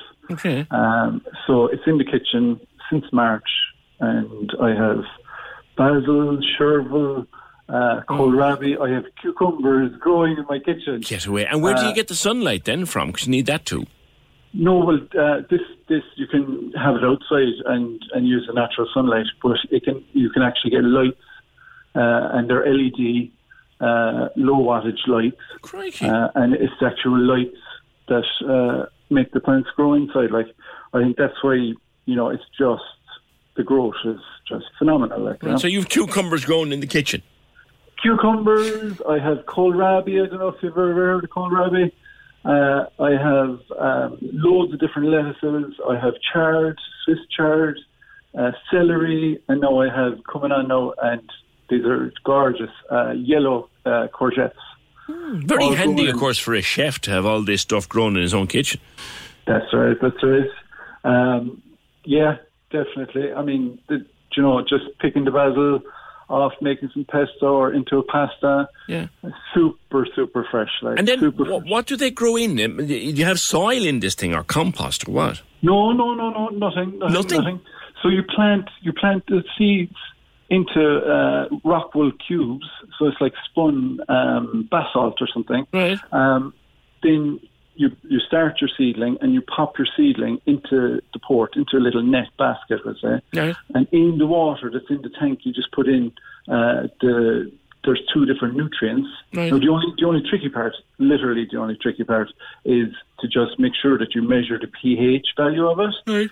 Um, but like my kids absolutely love it So as well. Like, hang on, they're growing in water. yeah, so the water pumps from the bottom Right. up to the top, and there's like a perforated plate, kind of like a shower head. Yes. And inside the, the tube, the, the tower, it sprays the water down through the roots. So the, the water or the roots take the nutrients from the water and the water that they need into the plant, Right. and that's why you get such uh, fantastic growth. You know, there's no there's no barrier for them to to get the, the nutrients. Like you know, Where, where would someone go about getting one of these things, Shane? Contact me on um, my Instagram or my Facebook. So uh, Shane Chef Cork is my Instagram. Shane Uh, Chef Cork. Cork, and you can see the growth that I've had putting it together and my seedlings and all the way up to from from March, start of March to where we are now. Like I think, like like you said, you know earlier about people being in lockdown. Um, you know, everybody wants to come out of this now. You know, they're more interested in food, they're more interested in growing, um, and I think this is a really good way for people to get started with it. Like you know, you could have this on a balcony and a 14 floor uh, apartment block. You know, Crikey. it, just anywhere. You know. Han- handy out. Shane, thank you very much. Shane O'Sullivan uh, explaining compostless growing in a tower garden where everything grows in water and he has cucumbers growing in the kitchen. And if you want to find out any more, that's his new venture, Shane Chef Cork on Instagram. Shane Chef Cork. Fancy growing your own lettuce, cucumber, radishes in your own kitchen in a little three foot square garden that goes up. in the kitchen, or maybe maybe out the balcony or just outside in the patio. Shane Chef Cork for more information. 1850 715 996. Could I do this? Yes. Alan Fleury has been on from the Cork Spina Bifida and Hydrocephalus Association. They have a golf classic on the Friday, June 18th. Monkstown Golf Club, 300 per team of three, including outdoor meal. Uh, Alan's dad is one of the first chairs of the Cork branch, and Alan is running in his honour, and they're looking for people. They're looking for people to, to take part in that. Uh, oh, Alan, I remember Alan. Alan was uh, uh, the photographer at uh, Gareth O'Callaghan's wedding and was sitting at the same table as us that evening. Thanks, Alan. I'm happy to help you with that. Well, Leslie Roy didn't make it last night. I thought the staging was awful. Poor girl looked exhausted, whatever she was trying to do. There was a mess. Whatever happened last night during that staging of maps, it was just a mess. And she looked tired and she looked exhausted and she looked like she didn't know where to look actually during the whole thing. But she didn't go through. Uh, Johnny Bongos says, Hi, PJ. Regarding the Eurovision Song Contest, we should go back to the original way of picking the song, picked from the people of the country. We have amazing songwriters in this country. It's the same people picking the songs every year. Something has to be done. Well, I have to say, I completely agree with it, Johnny. I think we should go back to a national song contest. And I don't mean showing a different song on a series of Friday nights on the Late Late Show. I mean actually having a national song contest on a Sunday night, perhaps in February, with eight songs, and we vote bit like we vote for Eurovision. And we get a genuine winner selected by the people and selected by juries like we did before. And we might actually get something that would go out there. Lesley, we asked Lesley to appear on the show a few weeks ago, and she unfortunately wasn't available. But uh, we wished her well yesterday, and it unfortunately didn't happen for her last night. Malta for the win, I'm saying. I'm putting putting my head on the line here. I, I really do think Malta for the win but here's hoping. 1850 715 996. Now, if you ever drank in the UCC College Bar, no, no, not the new one, not the not the new one in in in the in the new in the new student centre, not that one. That's a fine bar in itself and a grand place and all of that, but it's not the College Bar, as those of us who drank in it knew the college bar. It only closed a year or two ago. I think 2019, the old bar closed, and it's it's been completely repurposed now as a new place, new sort of calm space for students uh, with with disabilities. But it was a place of just wonderful, wonderful memories going back decades and decades to way before my time. And like I had a pint in there in the company of Arthur Scargill at one stage the miners' leader from the UK, and others, and many of the most esteemed guests who came to UCC, for example, to speak at the Philosophical Society, would they'd be brought into the bar afterwards, and they'd have. And U2 are uh, leg- reputed to have played there. Um, the Cranberries reputed to have played there, and it was a, just a serious place to go. But it had a floor that was dirty and manky and sticky and fag stained and booze stained and chipped and cracked and wonderful. JP Quinn is head of UCC Visitor Centre. You're selling the floor. Good morning. Hi, PJ. How are you? I'm delighted to talk to you because I often see you uh, talk on Twitter and other areas about your own love from UCC as a graduate, yeah. and I've seen you up here at the Summer's Evening, the Quad concerts as well too. So I know you have a certain grow in your own heart for UCC. So I'm delighted to be able to talk to you about this today. And, and delighted to have you. Like that, that bar was a spe- even up to its latter days in. It only closed, I think, what the end of 2018. It was a special, special place to be. It was. I mean, even when I was a student there in the 90s, um, it was probably kind of heading towards the end of its peak at that stage. I mean, the brilliant thing about this, PJ, is I've had pe- thousands of people have been in touch with me for the last two days, and they all claim that their period was the, the, the good old days. You know, I had somebody yesterday say, "Well, the good old days of 2009 in the bar, you know. And I'm laughing thinking about people who were there in the 1970s and the 1980s and the likes of yourself having a drink with Arthur Scargill, who was here to speak to the Philosoph. And like, I was a recording secretary myself in the Philosoph Mm. when, when I was a student.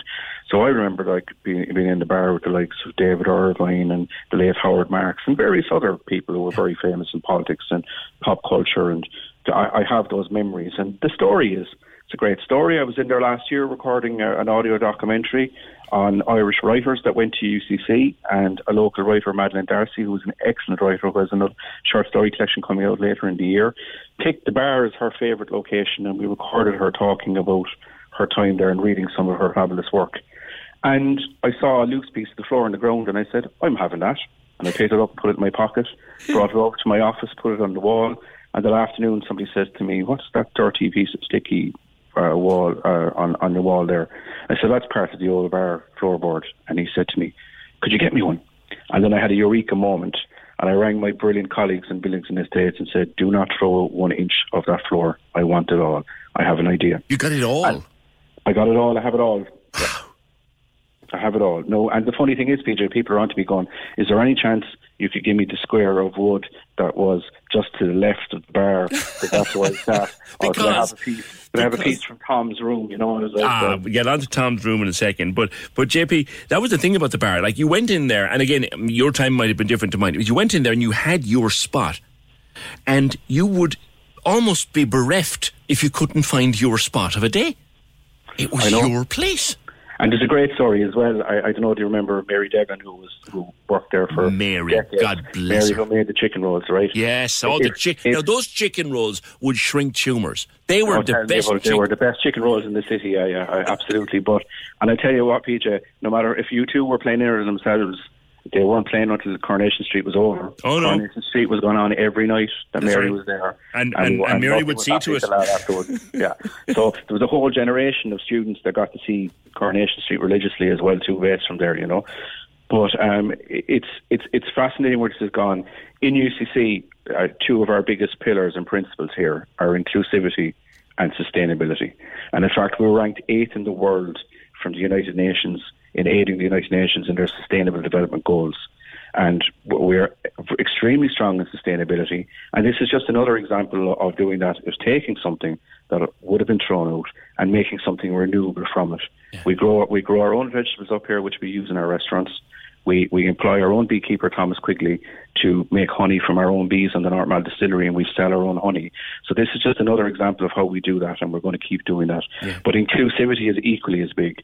Um, I have a wonderful, beautiful niece in my family who has autism that I absolutely adore.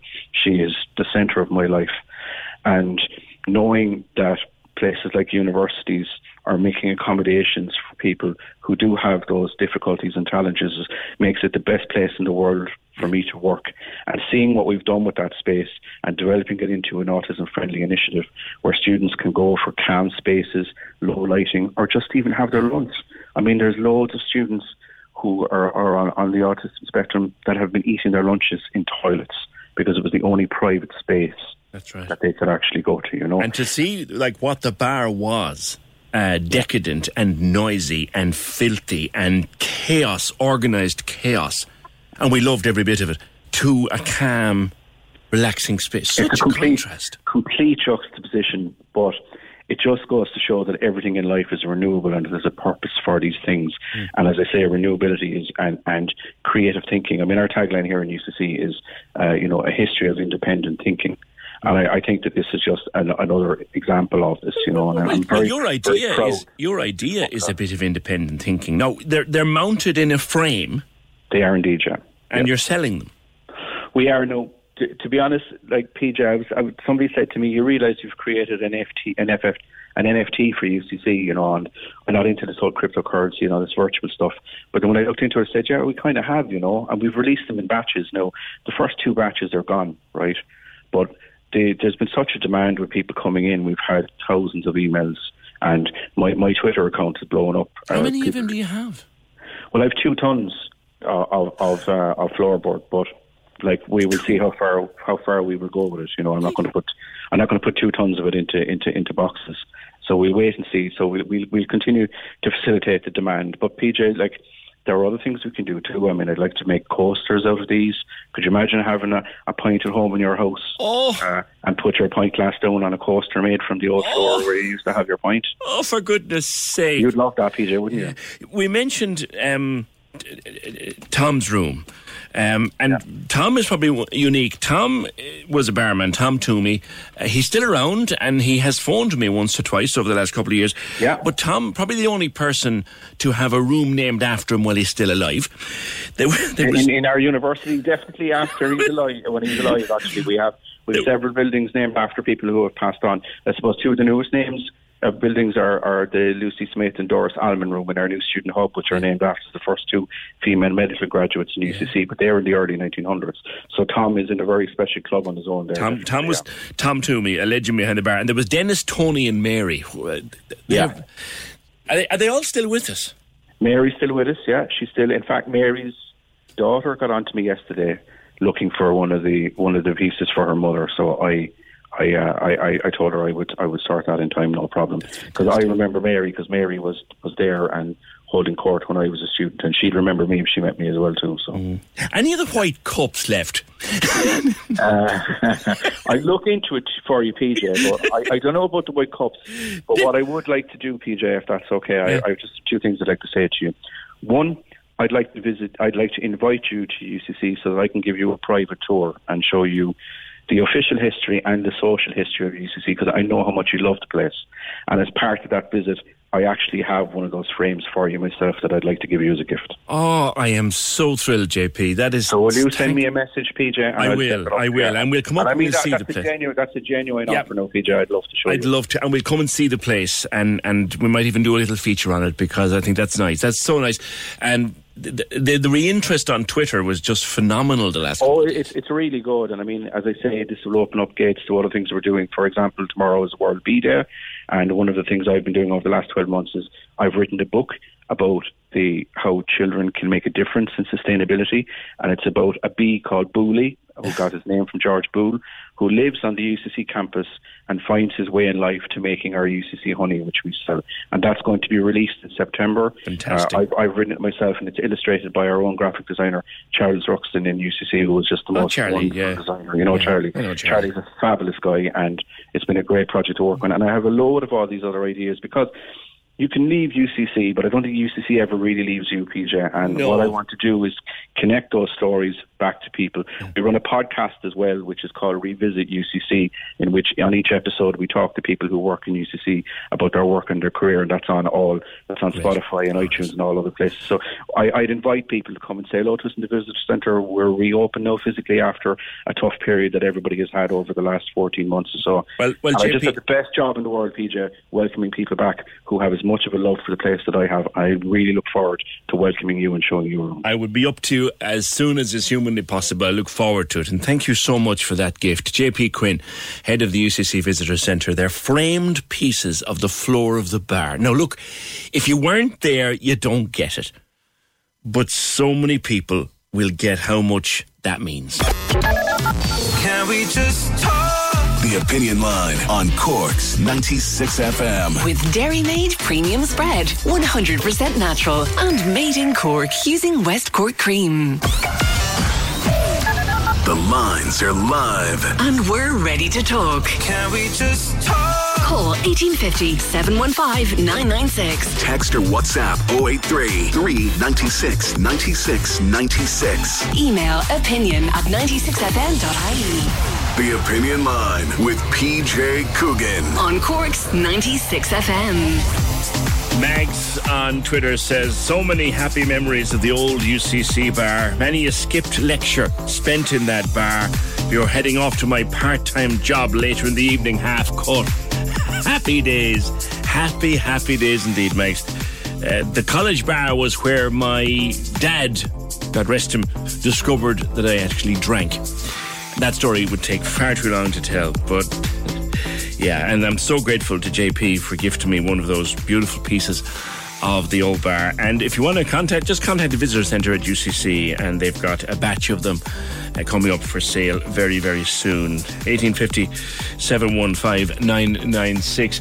Can I just mention, because uh, he, he heard my comments about the Eurovision Song Contest and about how I, I really do think that uh, it's, it's Malta's to lose. If there's any justice in the world, it's Malta's to lose after the fantastic performance last night. It's just everything is right about the Maltese entry this year. And uh, I had a, message to say, yeah, I agree with you. And she's got a great voice from my old friend, a man who knows an awful lot about great voices because he's got one himself.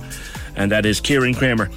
And Kieran, of course, as I've said before on the show, Kieran's had a horrible year with illness, really horrible year with illness. He has spent uh, some time in the National Rehabilitation Centre in Dublin and is now back in Cork or on his way back to Cork and he's got some more rehab to do before he eventually gets home. But we were in contact by text over the weekend and he's getting there. It's slow, it's painful, it's been very hard for him. He had a horrible, horrible experience, but he's getting there. And uh, I just uh, wanted to wish him well because he's got many, many thousands of fans and many, many thousands of people whose weddings he has played over the years and whose events he has played and uh, the very, very best of luck in your continuing recovery to my dear old friend, uh, Kieran Kramer. And maybe at some point, Kieran will have a chat with me for the show about what he's been through and what it's like when you get what he got. And more about that as we get uh, through the summer. 1857 15996. Martin was on about. Aer Lingus. With regard to the Aer Lingus situation, is it not time the government that sold our airline now makes amends and buys it back at an optimum price? The price couldn't be better. If we had our own air- airline, we'd be a proper island nation, says Martin. And on the crime and on Jerry Buttimer's comments with regard to the Aer Lingus, or sorry, with it was Jerry and his party neglected the city for years. Now he's on the radio making an issue about the state of it when it comes to crime. And just on the bar, I'm so emotional listening to JP. I was working in UC for 18 years, worked everywhere, also worked in the college bar what a memory. JP is right. GCC never leaves you. That's from Olga. No, that's never the Olga I remember working in the college bar. It couldn't be. Oh, for God's sake. 1850 715 996. As I look out my window from Studio One, it's a fairly familiar sight. It was an absolute stunner of a morning bright sunshine. It was beautiful sunshine coming in this morning, but now it's cloudy and it's overcast, and the forecast for the afternoon isn't great. Bit of watery sunshine, and possibly, like the last few days, more water than sunshine. And it's cold. It's unseasonably cold because we're coming up to Radiothon tomorrow. And usually by Radiothon, it's short sleeves, the jacket is gone. I'm sometimes even in the shorts by Radiothon, but not this year. Not this year. It's just not there yet. And it doesn't look like it's getting there. Although Alan O'Reilly from Carlow Weather has been, I won't say making promises, but giving an indication, Alan, from the models you have in front of you, that there's an improvement coming. It can't come fast enough. Good morning. Good morning, PJ. Yeah, it does look like things might improve next week. Um, but as you say, it's, it's not a promise, and, and when weather models were a little bit far out yet. Mm. But it does look like high pressure might start to build in early-ish next week into the middle of next week, and we could see some more settled and more typical temperatures um, coming next week. So. Fingers crossed that that will happen. Um, the only problem is we have an awful spell of weather to come before that. So yeah. we have a very, very, very wet and windy day coming tomorrow. Wet and windy tonight, even in Cork. Um, so we have a storm going to track up from the southwest, and probably by midnight it'll be starting to arrive in, in Cork on the coast.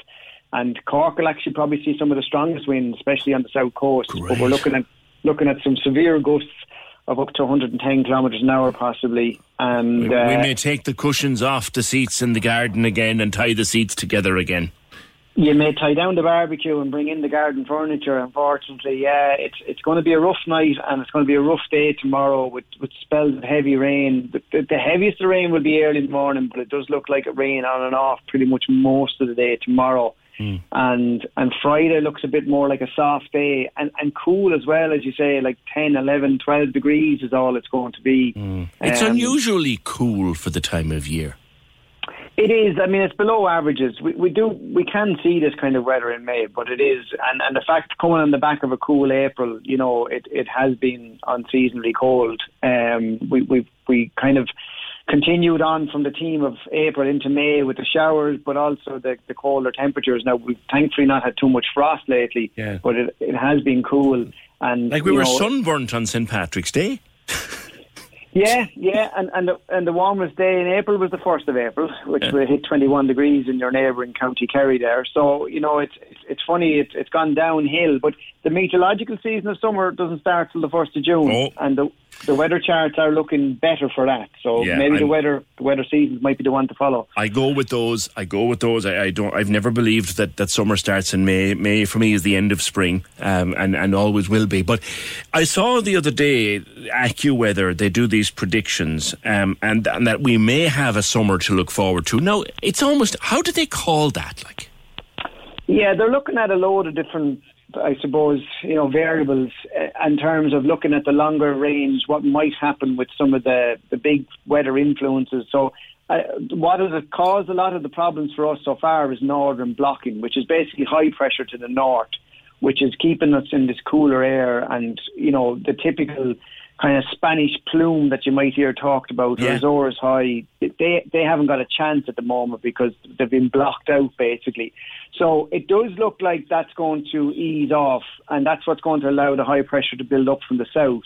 Now, if you look at the monthly forecast, they're, they're kind of saying that that might become more of a trend that we could see some higher pressure coming t- from the south, which would give us a better chance at some proper heat and also some drier weather. But to be honest with you, PJ, anything beyond 10 days is still very much subject to change. Like even at the moment, the weather models for next week are in fairly good agreement that we'll see high pressure. But where exactly that high pressure set, sets up, you know, could be the difference between seeing maybe 14 and 15 degrees or 19 and 20 degrees, which obviously will have a big impact on whether you're getting the shorts out or not. Yeah, yeah, no, it's it's it's dull and dreary for the times of year, but looking looking like a bit of an improvement after the weekend. But we really have some purgatory to go before that. Yeah, once once we can get over the next probably I suppose four days, it does look like it's going to improve. So I think we all need a bit of hope at the moment. That's why I've been tweeting out the weather chart showing showing the high pressure, trying to say stay in there, stay with it because it's not going to be nice for the next couple of days. But hopefully, if we can get through the weekend and into next week, things will start to improve. All right, listen, thank you very much as always. Alan O'Reilly from Carlow Weather, and he does tweet uh, quite a lot. Carlow Weather, you'll find him. Uh, people are asking me of late, uh, do we ever chat these days with Ken Ring anymore? Uh, Ken was a great friend of the show for a number of years and made some spectacular predictions. Now, he was wrong on occasions. Uh, Ken Ring from New Zealand, he correctly predicted the big freeze of 2009 and into 10 months out. He correctly predicted in January of 2013 the Mediterranean summer of that year. He correctly predicted uh, this with a beautiful September in 2014. He called that in April. Um, Ken, era he strikes and he doesn't. We have a lot of, had a lot of fun with Ken over the years. Unfortunately, Ken doesn't broadcast anymore. Um, Ken had a stroke. Uh, he spoke, spoke to me about it on the on the air. Ken had a stroke, which affected his speech. And I did do a quick interview with him a number of years ago, uh, maybe maybe it was 2017, 2018, and his speech was affected. He's still working, he's still forecasting, and I'll see what he's saying. I'll try and get it together and see what he's saying uh, for the summer of 2021 but he doesn't do a whole pile of broadcasting anymore, if any at all, which is sad because he was always fun. And people used to give out about him, and people used to call him this and that and the other and bluffer and whatever. But Ken Ring was a fun guy to have on, uh, making weather forecasts uh, on Cork's 96 FM. So I, I, I might even send him an email and see how he's doing. Because a lot of people were asking me recently, do you ever have that fella from New Zealand on anymore? He hasn't been well. So we'll find out how he is. 1850 715 996. Can we just talk? The Opinion Line on Cork's 96 FM. With Dairymaid Premium Spread, 100% natural and made in Cork using West Cork cream. It was right at the height of the pandemic, so kind of getting to a doctor or anything wasn't wasn't the easiest thing in the world. You go into, you know, the breast cancer clinic in CUH and you walk in, you're the only guy in there other than the doctors, and they say, you know, you're going for a mammogram, and you kind of think, okay. I knew within, I'd say, kind of a minute of being there that um, there was something up. Oh, I will hold on to the afterglow. The Cork's 96 FM Giving for Living Radiothon Listen Thursday from 6 a.m. on Cork's 96 FM. Now, on Monday, we had our latest conversation with uh, Dr. John Campbell with regard to COVID 19 and where we might be headed. And uh, John was going through the situation with regard to the Indian variant. And uh, he predicted that it is going to become a serious cause for concern. And he predicted that we pretty much need to get well ahead of ourselves in terms of vaccination so that the Indian variant doesn't do too much harm here. Let's remind ourselves again of what John was saying. The UK Kent variant was more transmissible than the previous variant, therefore it outcompeted it, therefore it became the dominant variant. This Indian variant is more transmissible again, so even more transmissible than the B117 Kent UK variant. This is the concern. So it looks like this India variant will become it's likely now that this will become the predominant variant because it's, it's, this is simple evolution pj this is reproducing and spreading more readily than the other variants so it, w- it will outcompete the, the other variants It's very young people mostly are getting affected with new cases at the moment because of the way our vaccine program is working. Would you be concerned for those younger cohorts spreading the Indian variant around the country? well i think that's exactly what's going to happen John Campbell speaking to me on Monday, on Monday's show. Now, we now read that Professor of Public Health at UCC, Ivan Perry, is uh, also very concerned about this Indian variant because, Ivan, I believe you, you, you now think that the UK should be temporarily at least added to the mandatory quarantine list to prevent it getting in here and getting hold. Good morning. Hi, hi, good, good morning. Yes, uh, that, that's that, that's uh, that, that is c- correct. I think the previous speaker, John Campbell, has summarised the the situation very well. I think that we should consider, even for a period of a few weeks, um, you know, um, mandatory hotel quarantine from the UK. I think we just need to be nimble in in our response to the pandemic because I suppose overall we're in a good p- position now. You know, over t- two million people have been been um, been um, vaccinated. It's clear that the mandatory ho- ho- hotel quarantine that has been been brought in is working, and, and it has re- re- reduced the the, the number of um, of new variants coming in. But of course, th- they are now opening up rapidly in the, the, the UK, even with the the the, the Indian uh, variant on the increase, and we're exposed to that risk. So to me, it would seem very reasonable um, because we, we, we it would, would, would seem reasonable to bring in mandatory hotel qu- quarantine to protect that large segment of the the population, um, younger, middle-aged, and young people who are still un, unvaccinated.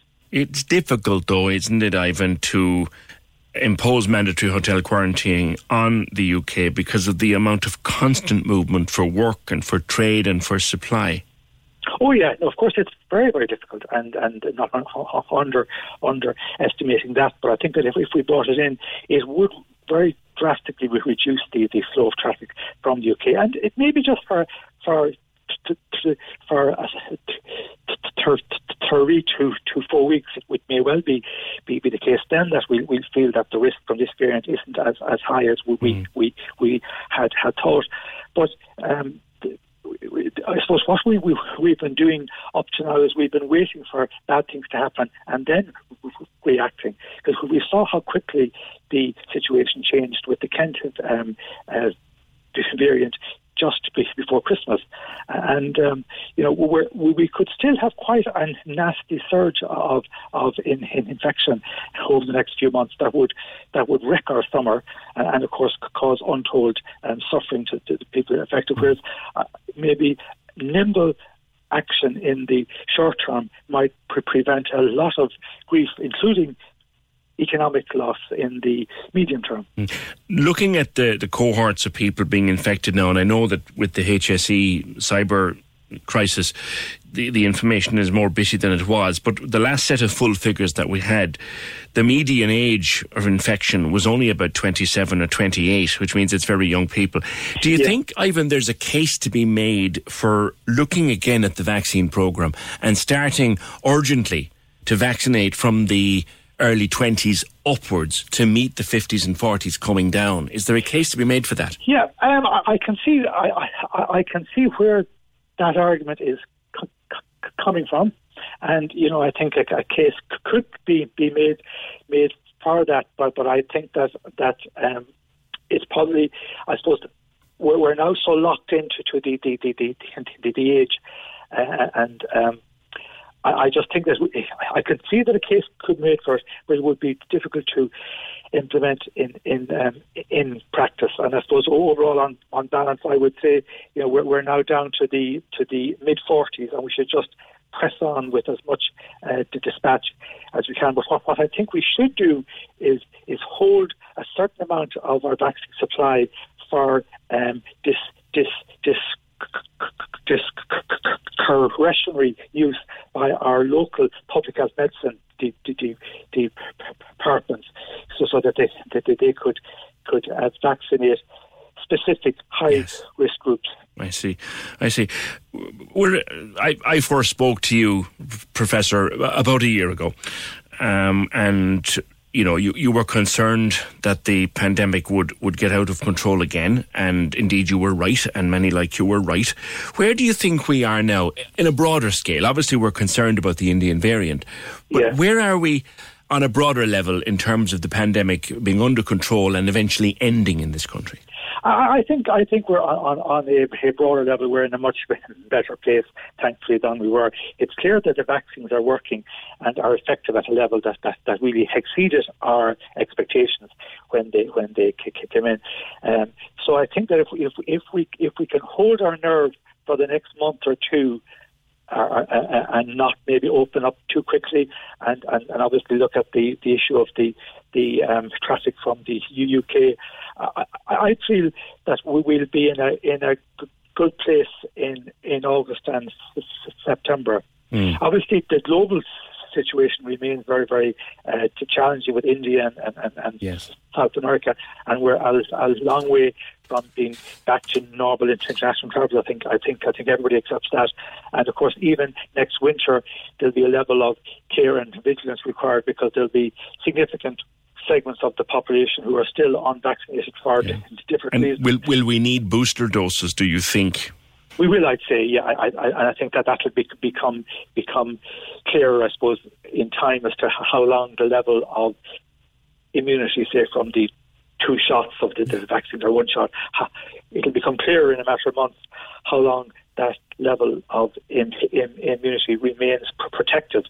But but most of the um, the, the people who are who are experts in vaccines seem to expect that we will need booster uh, okay. uh, vaccination, possibly every winter. Yeah. For, for the foreseeable. And, and yeah. lastly, again, just to reiterate your initial point, uh, Professor Ivan Perry, you think that for a short period of time, we should seriously consider non essential travel from the UK going into quarantine or indeed not happening at all? Yeah. Yes. Okay, leave it there for now. Thank you very much, Professor Ivan Perry, Professor of Public Health at uh, UCC. Whether that'll ever happen, I don't think it will. But when someone of the caliber of Professor Ivan, uh, Ivan Perry is warning you that perhaps you should look at quarantining, hotel quarantining people coming from the UK for a period of a couple of weeks, I think it should take him very, very seriously. It has worked They've caught a shed load of cases. They've caught a lot of worrying variants in hotel quarantine. So it has worked. It is working. India is on the quarantine list now. but the UK isn't. And they're talking about opening travel back and forth with the UK. And he's warning either don't do that or put people into quarantine, maybe just for a month, just to make sure that they get this, this Indian variant doesn't get out of control. Now, there's also some news this morning. This isn't confirmed yet, but it's very strongly rumoured that uh, Pfizer is looking at one of its plants in Ireland to convert it or prepare it or develop it for manufacturing the Pfizer COVID 19 vaccine. This is according to the online publisher, The Currency, that says Pfizer's had a team here working on the plan for quite some time. Uh, that it would develop a plant to supply vaccines, obviously not just to the Irish market, but to Europe. Uh, that we don't know whether that's going to happen or not, uh, but it looks as if they're thinking about it. And again, to harp back to it, in my very first interview with John Campbell, and we've done three or four now, uh, John recommended. He said, "Look, you guys have got such a big pharmaceutical industry in Ireland." You should be manufacturing your own vaccines. 1850 715 Can we just talk? The Opinion Line on Cork's 96 FM. With Dairymaid Premium Spread, 100% natural and made in Cork using West Cork cream. Yeah, Mags has gone to Ken Ring's Twitter, um, and he does tweet. And he has a tweet with regard to Ireland that was released in March, 12th of March, where he said, haymaking is best from the 21st of March to the 4th of April. April is driest and sunniest, except for three wet days. Well, he was a bit off the mark there, Mags. May, June, and July, and first half of August, all wet.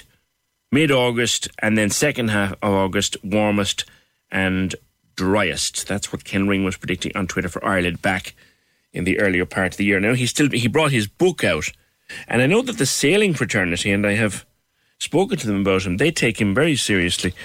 Uh, as regards to wind conditions for, for sailing. So we'll see, we'll see, we'll see. Might send him an email and see how he is. 1850 715 996.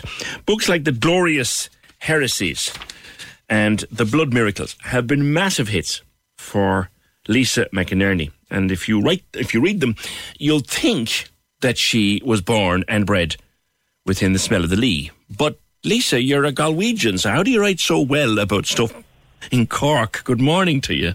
How are you? How are you? I'm, I'm very glad you said that. Actually, that that's made my day. You know, so it has. I spent a lot of time in Cork. I've, I've been going up and down all my life. I've cousins down Carrigaline, and then I went to UCC and then I married a Cork man. I worked for years and years in Cork. So in fairness now, I'm probably actually a nice hybrid of the two counties. I yeah. hope, anyway. Well, you certainly picked up the accent anyway, no doubt. I don't know. It's, it's half Cork, half Galway. I, I'm told by a few people they thought I was from Limerick. So your your new book is called The Rules of Revelation. Um, it's it, they they are a kind of a trilogy, aren't they? Yeah, I, I I think they are. I think they're kind of a, a loose set, or I think the fancy word, if you're if you're going to get very literary, is they're a cycle. You know, a cycle of yeah. books. So I mean, they do follow the same bunch of characters and kind of different angles on them in different parts of their life. I hope you can read them independently of each other, and you don't have to read them in order, and you can enjoy them in that way. Hmm. But they are they they're like the Marvel expanded universe. We'll put it that way. now, a lot of these characters are broken and damaged and hmm. dysfunctional people, and the storylines are about very dysfunctional lives. But the books are very funny. Yeah, I think that's that's a very Irish thing, though, isn't it? I mean, like, I mean, when you think about recent Irish history, we've it's been characterised by a lot of struggle. It's been characterised by oppression. It's been characterised by all of these maybe kind of religious fundamentalism. Some people would say, but like the Irish people in general, we're we're very funny. We enjoy black humour. We enjoy a good kind of joke, even you know the giggle at the funeral, that kind of thing. So, I mean, if you're writing Irish characters and you're enjoying Irish vernacular, Irish slang, the way that we talk to one another, it is deeply humorous, you know. So it's an easy thing, I think, really to get in. I think it was a vital thing, actually, because otherwise these kind of themes can be overwhelming. Well, I mean, dark, dark humour comes out of dark times and dark storylines. Yeah. So it's it, it's realist. It, it's it's realistic. The same characters, like I said, are back. Karina is back. Ryan is back, but he's moved on a bit now. Has. So uh, Ryan is the heart of, of I think all three books. But uh, we left him at the end of the Blood Miracles. He's kind of left Ireland. He's gone off and done the emigrant thing. So he's coming back now, and I suppose that's a fairly common story. The emigrant is coming back, and how is this going to affect people? The issue with Ryan is, of course, he was never the best citizen. He was never kind of Cork's favourite son, really. So he has returned and kind of started looking for, well, you know, I want to move into legitimate life. I want to, I don't want to be a drug dealer anymore because that's what he used to be. I want to be a musician. But then other characters are asking, should he be allowed?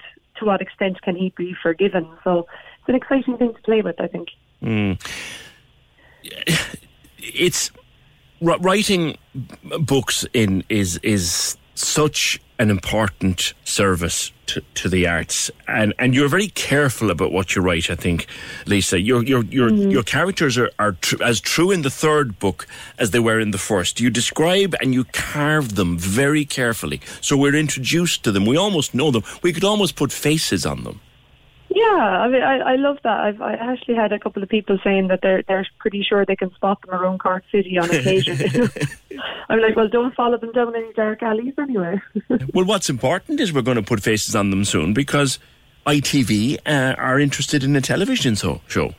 Yeah, so I've been I've been adapting it for the television with the with the hopes that it will eventually come to fruition. I mean, COVID really knocked it back in Yeah. terms of the project, and things had to be reimagined, and it's been a bit of a pain that way. But yeah, um, I mean, I with some trepidation because it's great to kind of put it down in a screenplay and kind of approach it from a different angle and all of that. Kind of fun. That feels very self-indulgent as a writer.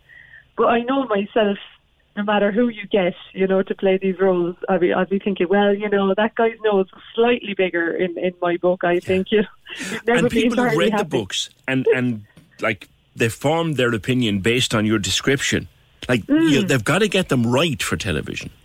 Yeah, I think so. But then at the same time, you need to leave a bit of room for an actor to bring their own interpretation of the role and stuff. And and they are two very different mediums, you know. So I think I think we can't get too kind of Yeah. we don't want to adhere too closely to the book because it won't work then on the screen if that was the case, you know. Yeah. So when is that likely to happen, or is it is it very much a future project?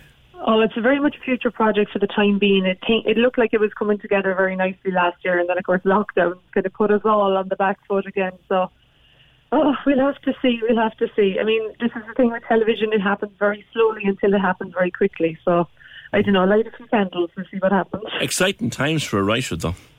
Oh, stop! It is. It is. It is absolutely. All right. Well, Lisa, congratulations on the latest, The Rules of Revelation, third in the cycle. Uh, by Lisa McInerney. Thank you, Lisa. The Glorious Heresies was the first one, and the uh, Blood Miracles was the second. The Rules of Revelation, the third. Would you have to have read the first two to enjoy the third? Yeah. You can pick it up and you can fall into it, and she recaps the characters for you very well. So well, you don't even know she's doing it. But to really know what they're like and to get into their DNA as characters, it might be worth picking up the Glorious Heresies at least first. Great writer, though, and you will enjoy those books. 1850 715 Gavin Reilly has just tweeted Leo Varadkar has offered more guidance on the future of outdoor hospitality. Uh, when it returns on June 7th, table service only. There's no two hour limit. People were, were concerned about that. Would there be a two? No, there will be no two hour limit. There will be no cap of 15, 15 customers. Is that for the premises? So I'm assuming if you have a big place like a car park that you've converted into an open air uh, space, that you won't be capped at 15 customers, which is only right. And there'll be no requirement for a nine euro meal. None. Uh, and Bord Fáilte will issue a set of new guidelines soon. So June the 7th, outdoor hospitality, no two hour limit, table service only, which we kind of expected. We're a long way. We're a long way from walking into the pub, sitting up on the stool at the end of the counter, calling a pint, and sitting there with the paper, keeping one eye on the television and the other eye on what's going on. We're a long way away from that. But we're we're at the start of the road. Something odd happened in the Dáil last night, and it kind of went under the radar a small bit. They were on about in the cabinet this new provision for investment buying, and you won't be able to buy any more than a number of houses, and there'll be 10% stamp duty, and all the details of that. They're in the news bulletins and they're in the newspapers today. That's not what I'm talking about. But there was a Sinn Féin motion on affordable housing before the Dáil last night. Uh, Eoin Ó Broin brought it up, calling for affordable housing to be delivered um, properly delivered with a maximum cost in Dublin of 230,000 per house as opposed to the 450 that's in the government's plan. And then it would be less outside the, the capital. And if you rented your monthly rental would only be about 700 to 900 and they wanted massive spending of money and massive investment. And Eoin Ó Broin was on the programme with me only last week so we kind of regular listeners will know what it is that he wants to do were he to be housing minister in the morning. That's all the by but the, the, the vote the vote happened then as votes do I fully commend this motion to the House. Cormagad hachta listá uh, an um, dis bar hart um, so colmain ceist ar an lasú iwwer a héin an anam an ara tihécht agus uh, áireachta. The question is that the amendment be made the taki atá heb na ceiste abrís dís tá. Ní lein in heh an lasú. Now, what's happening there? What's happening there? That sounds like Aengus Ó Snodaigh. I could be wrong on that, but it does. What's happening there is that the government, when uh, someone brings forward a motion like Ó Broin did, the government then counters the motion.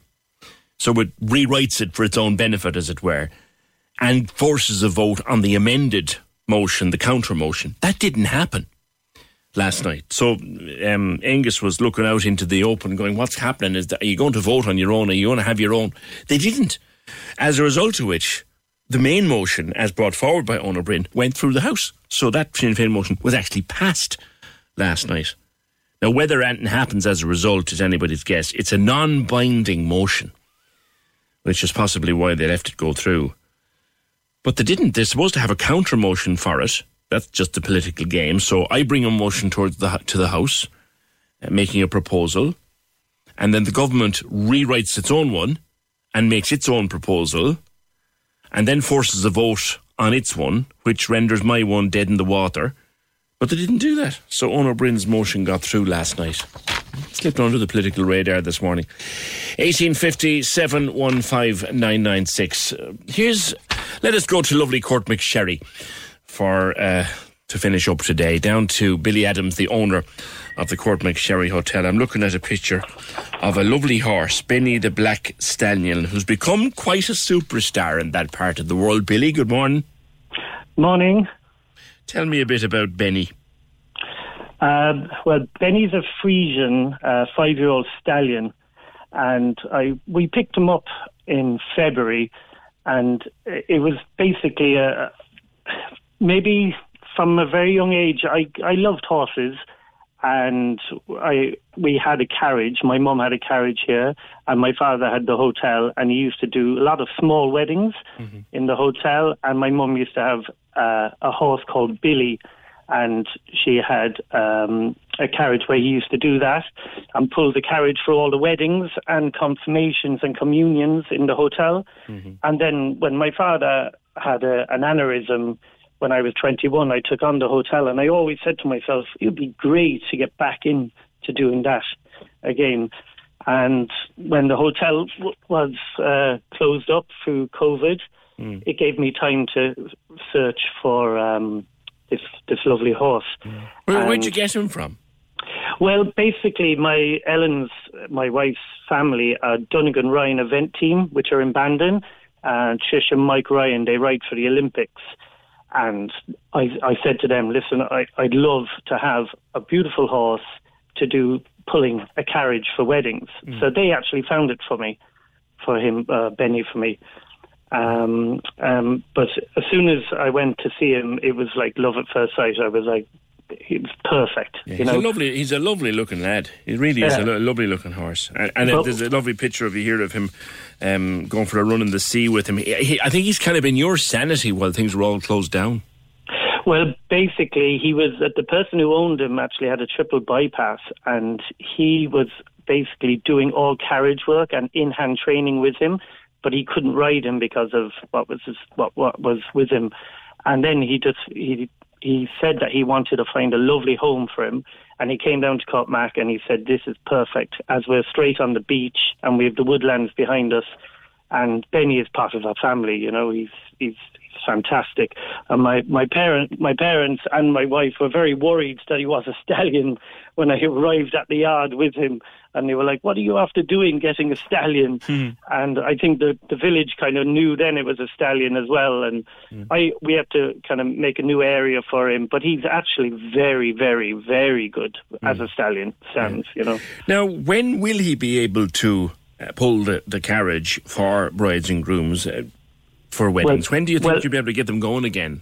Well, basically, we've I've been riding him nearly every morning, and uh, evenings I put him on the carriage. Then after when I've ridden him, and he's been up and down the village a good few times. I brought my mum up the village for Mother's Day, um, and back down, and then I brought my wife, and we the kids were on him, and he, he's fantastic. He knows how to turn. He knows how to stop. So I'll just, uh, I'm just basically finding up more insurance purposes for him and all that. But when and will then, you be able to have weddings and actually use him for the weddings? Well, we, we have weddings booked for this year, small little weddings, and I might just take them out and just see how they feel with them and ask the bride and groom would they like. Uh, but I'd say I'm going to leave it properly until 2022 to do it more more professionally with them. And it, you know, it's it's it's brilliant in Courtmac because Sherry is only one street. So we have a church at the very top where we can collect them and then bring them straight down through the village. And we can stop in a pub on the way and they can have a little drink and then come back down and in, into the hotel for their reception. You know, it's, it's, that's my plan. Are you, are you anxious for opening up again on the second, Billy? We are, we are, we're, we're really now. Uh, it's been a tough one because I, I re-renovated the hotel before the first lockdown, Yeah. and then I spent time doing up the hotel at, on that first lockdown. And then, but this time, I just said to myself, I'm going to give my family and myself a bit of a break, and that's when I got Benny. And I've I've learned now, you know, it's not all about work, work, work all the time. A bit of bit of freedom with this, and he passed. He got me through this, you know. Yeah, yeah, yeah, Yeah. and and hopefully busy times ahead when when you open up. Uh, it's been a long, hard time. I mean, Courtmac itself must have been deathly quiet over the last few months. Yes, yes. In the last couple of weekends now, it's been picking up. But uh, we the caravan park has opened up now as well, Great. so you know, there's it's a which is glad to see. that people from the city can get out, and you know, a bit of freedom in Courtmac. You know, you have, you have lovely walks on the Seven Heads walks. Yeah. As I as I take Benny up, you saw the picture there with the bluebells and everything. It's Yeah, fantastic time. It's lovely. All right. well, Um, good good luck to you, um, Billy, and hopefully we'll see you in the hotel across the summer. Ta take a, a summer or a Sunday Sunday trip down. To, to lovely Courtmac. I've not been there for a while, and it's a gorgeous part of the world. And the hotel is fab, and Billy or Benny, Benny the horse is is gorgeous, and that's what you're facing if you're getting married in Courtmac in 2022. A carriage pulled by a horse, straight out of the fairy tales. That's it for today. And tomorrow and Friday, we go into full Radio radiothon mode. If you have a story you'd like to tell us or an event you'd like to tell us about, opinion at 96fm.ie will get us. Program edited by Terry Brennan, produced and researched by Fergal Barry. See you tomorrow for Radiothon, just after nine. Planning for your next trip? Elevate your travel style with Quince. Quince has all the jet setting essentials you'll want for your next getaway, like European linen, premium luggage options, buttery soft Italian leather bags, and so much more. And is all priced at 50 to 80% less than similar brands. Plus, Quince only works with factories that use safe and ethical manufacturing practices. Pack your bags with high-quality essentials you'll be wearing for vacations to come with Quince. Go to quince.com slash pack for free shipping and 365-day returns. When you drive a vehicle so reliable it's backed by a 10 year, 100,000 mile limited warranty, you stop thinking about what you can't do and start doing what you never thought possible. Visit your local Kia dealer today to see what you're capable of in a vehicle that inspires confidence around every corner. Kia, movement that inspires. Call 800 333 4KIA for details. Always drive safely. Limited inventory available. Warranties include 10 year 100,000 mile powertrain and 5 year 60,000 mile basic. Warranties are limited. See retailer for details.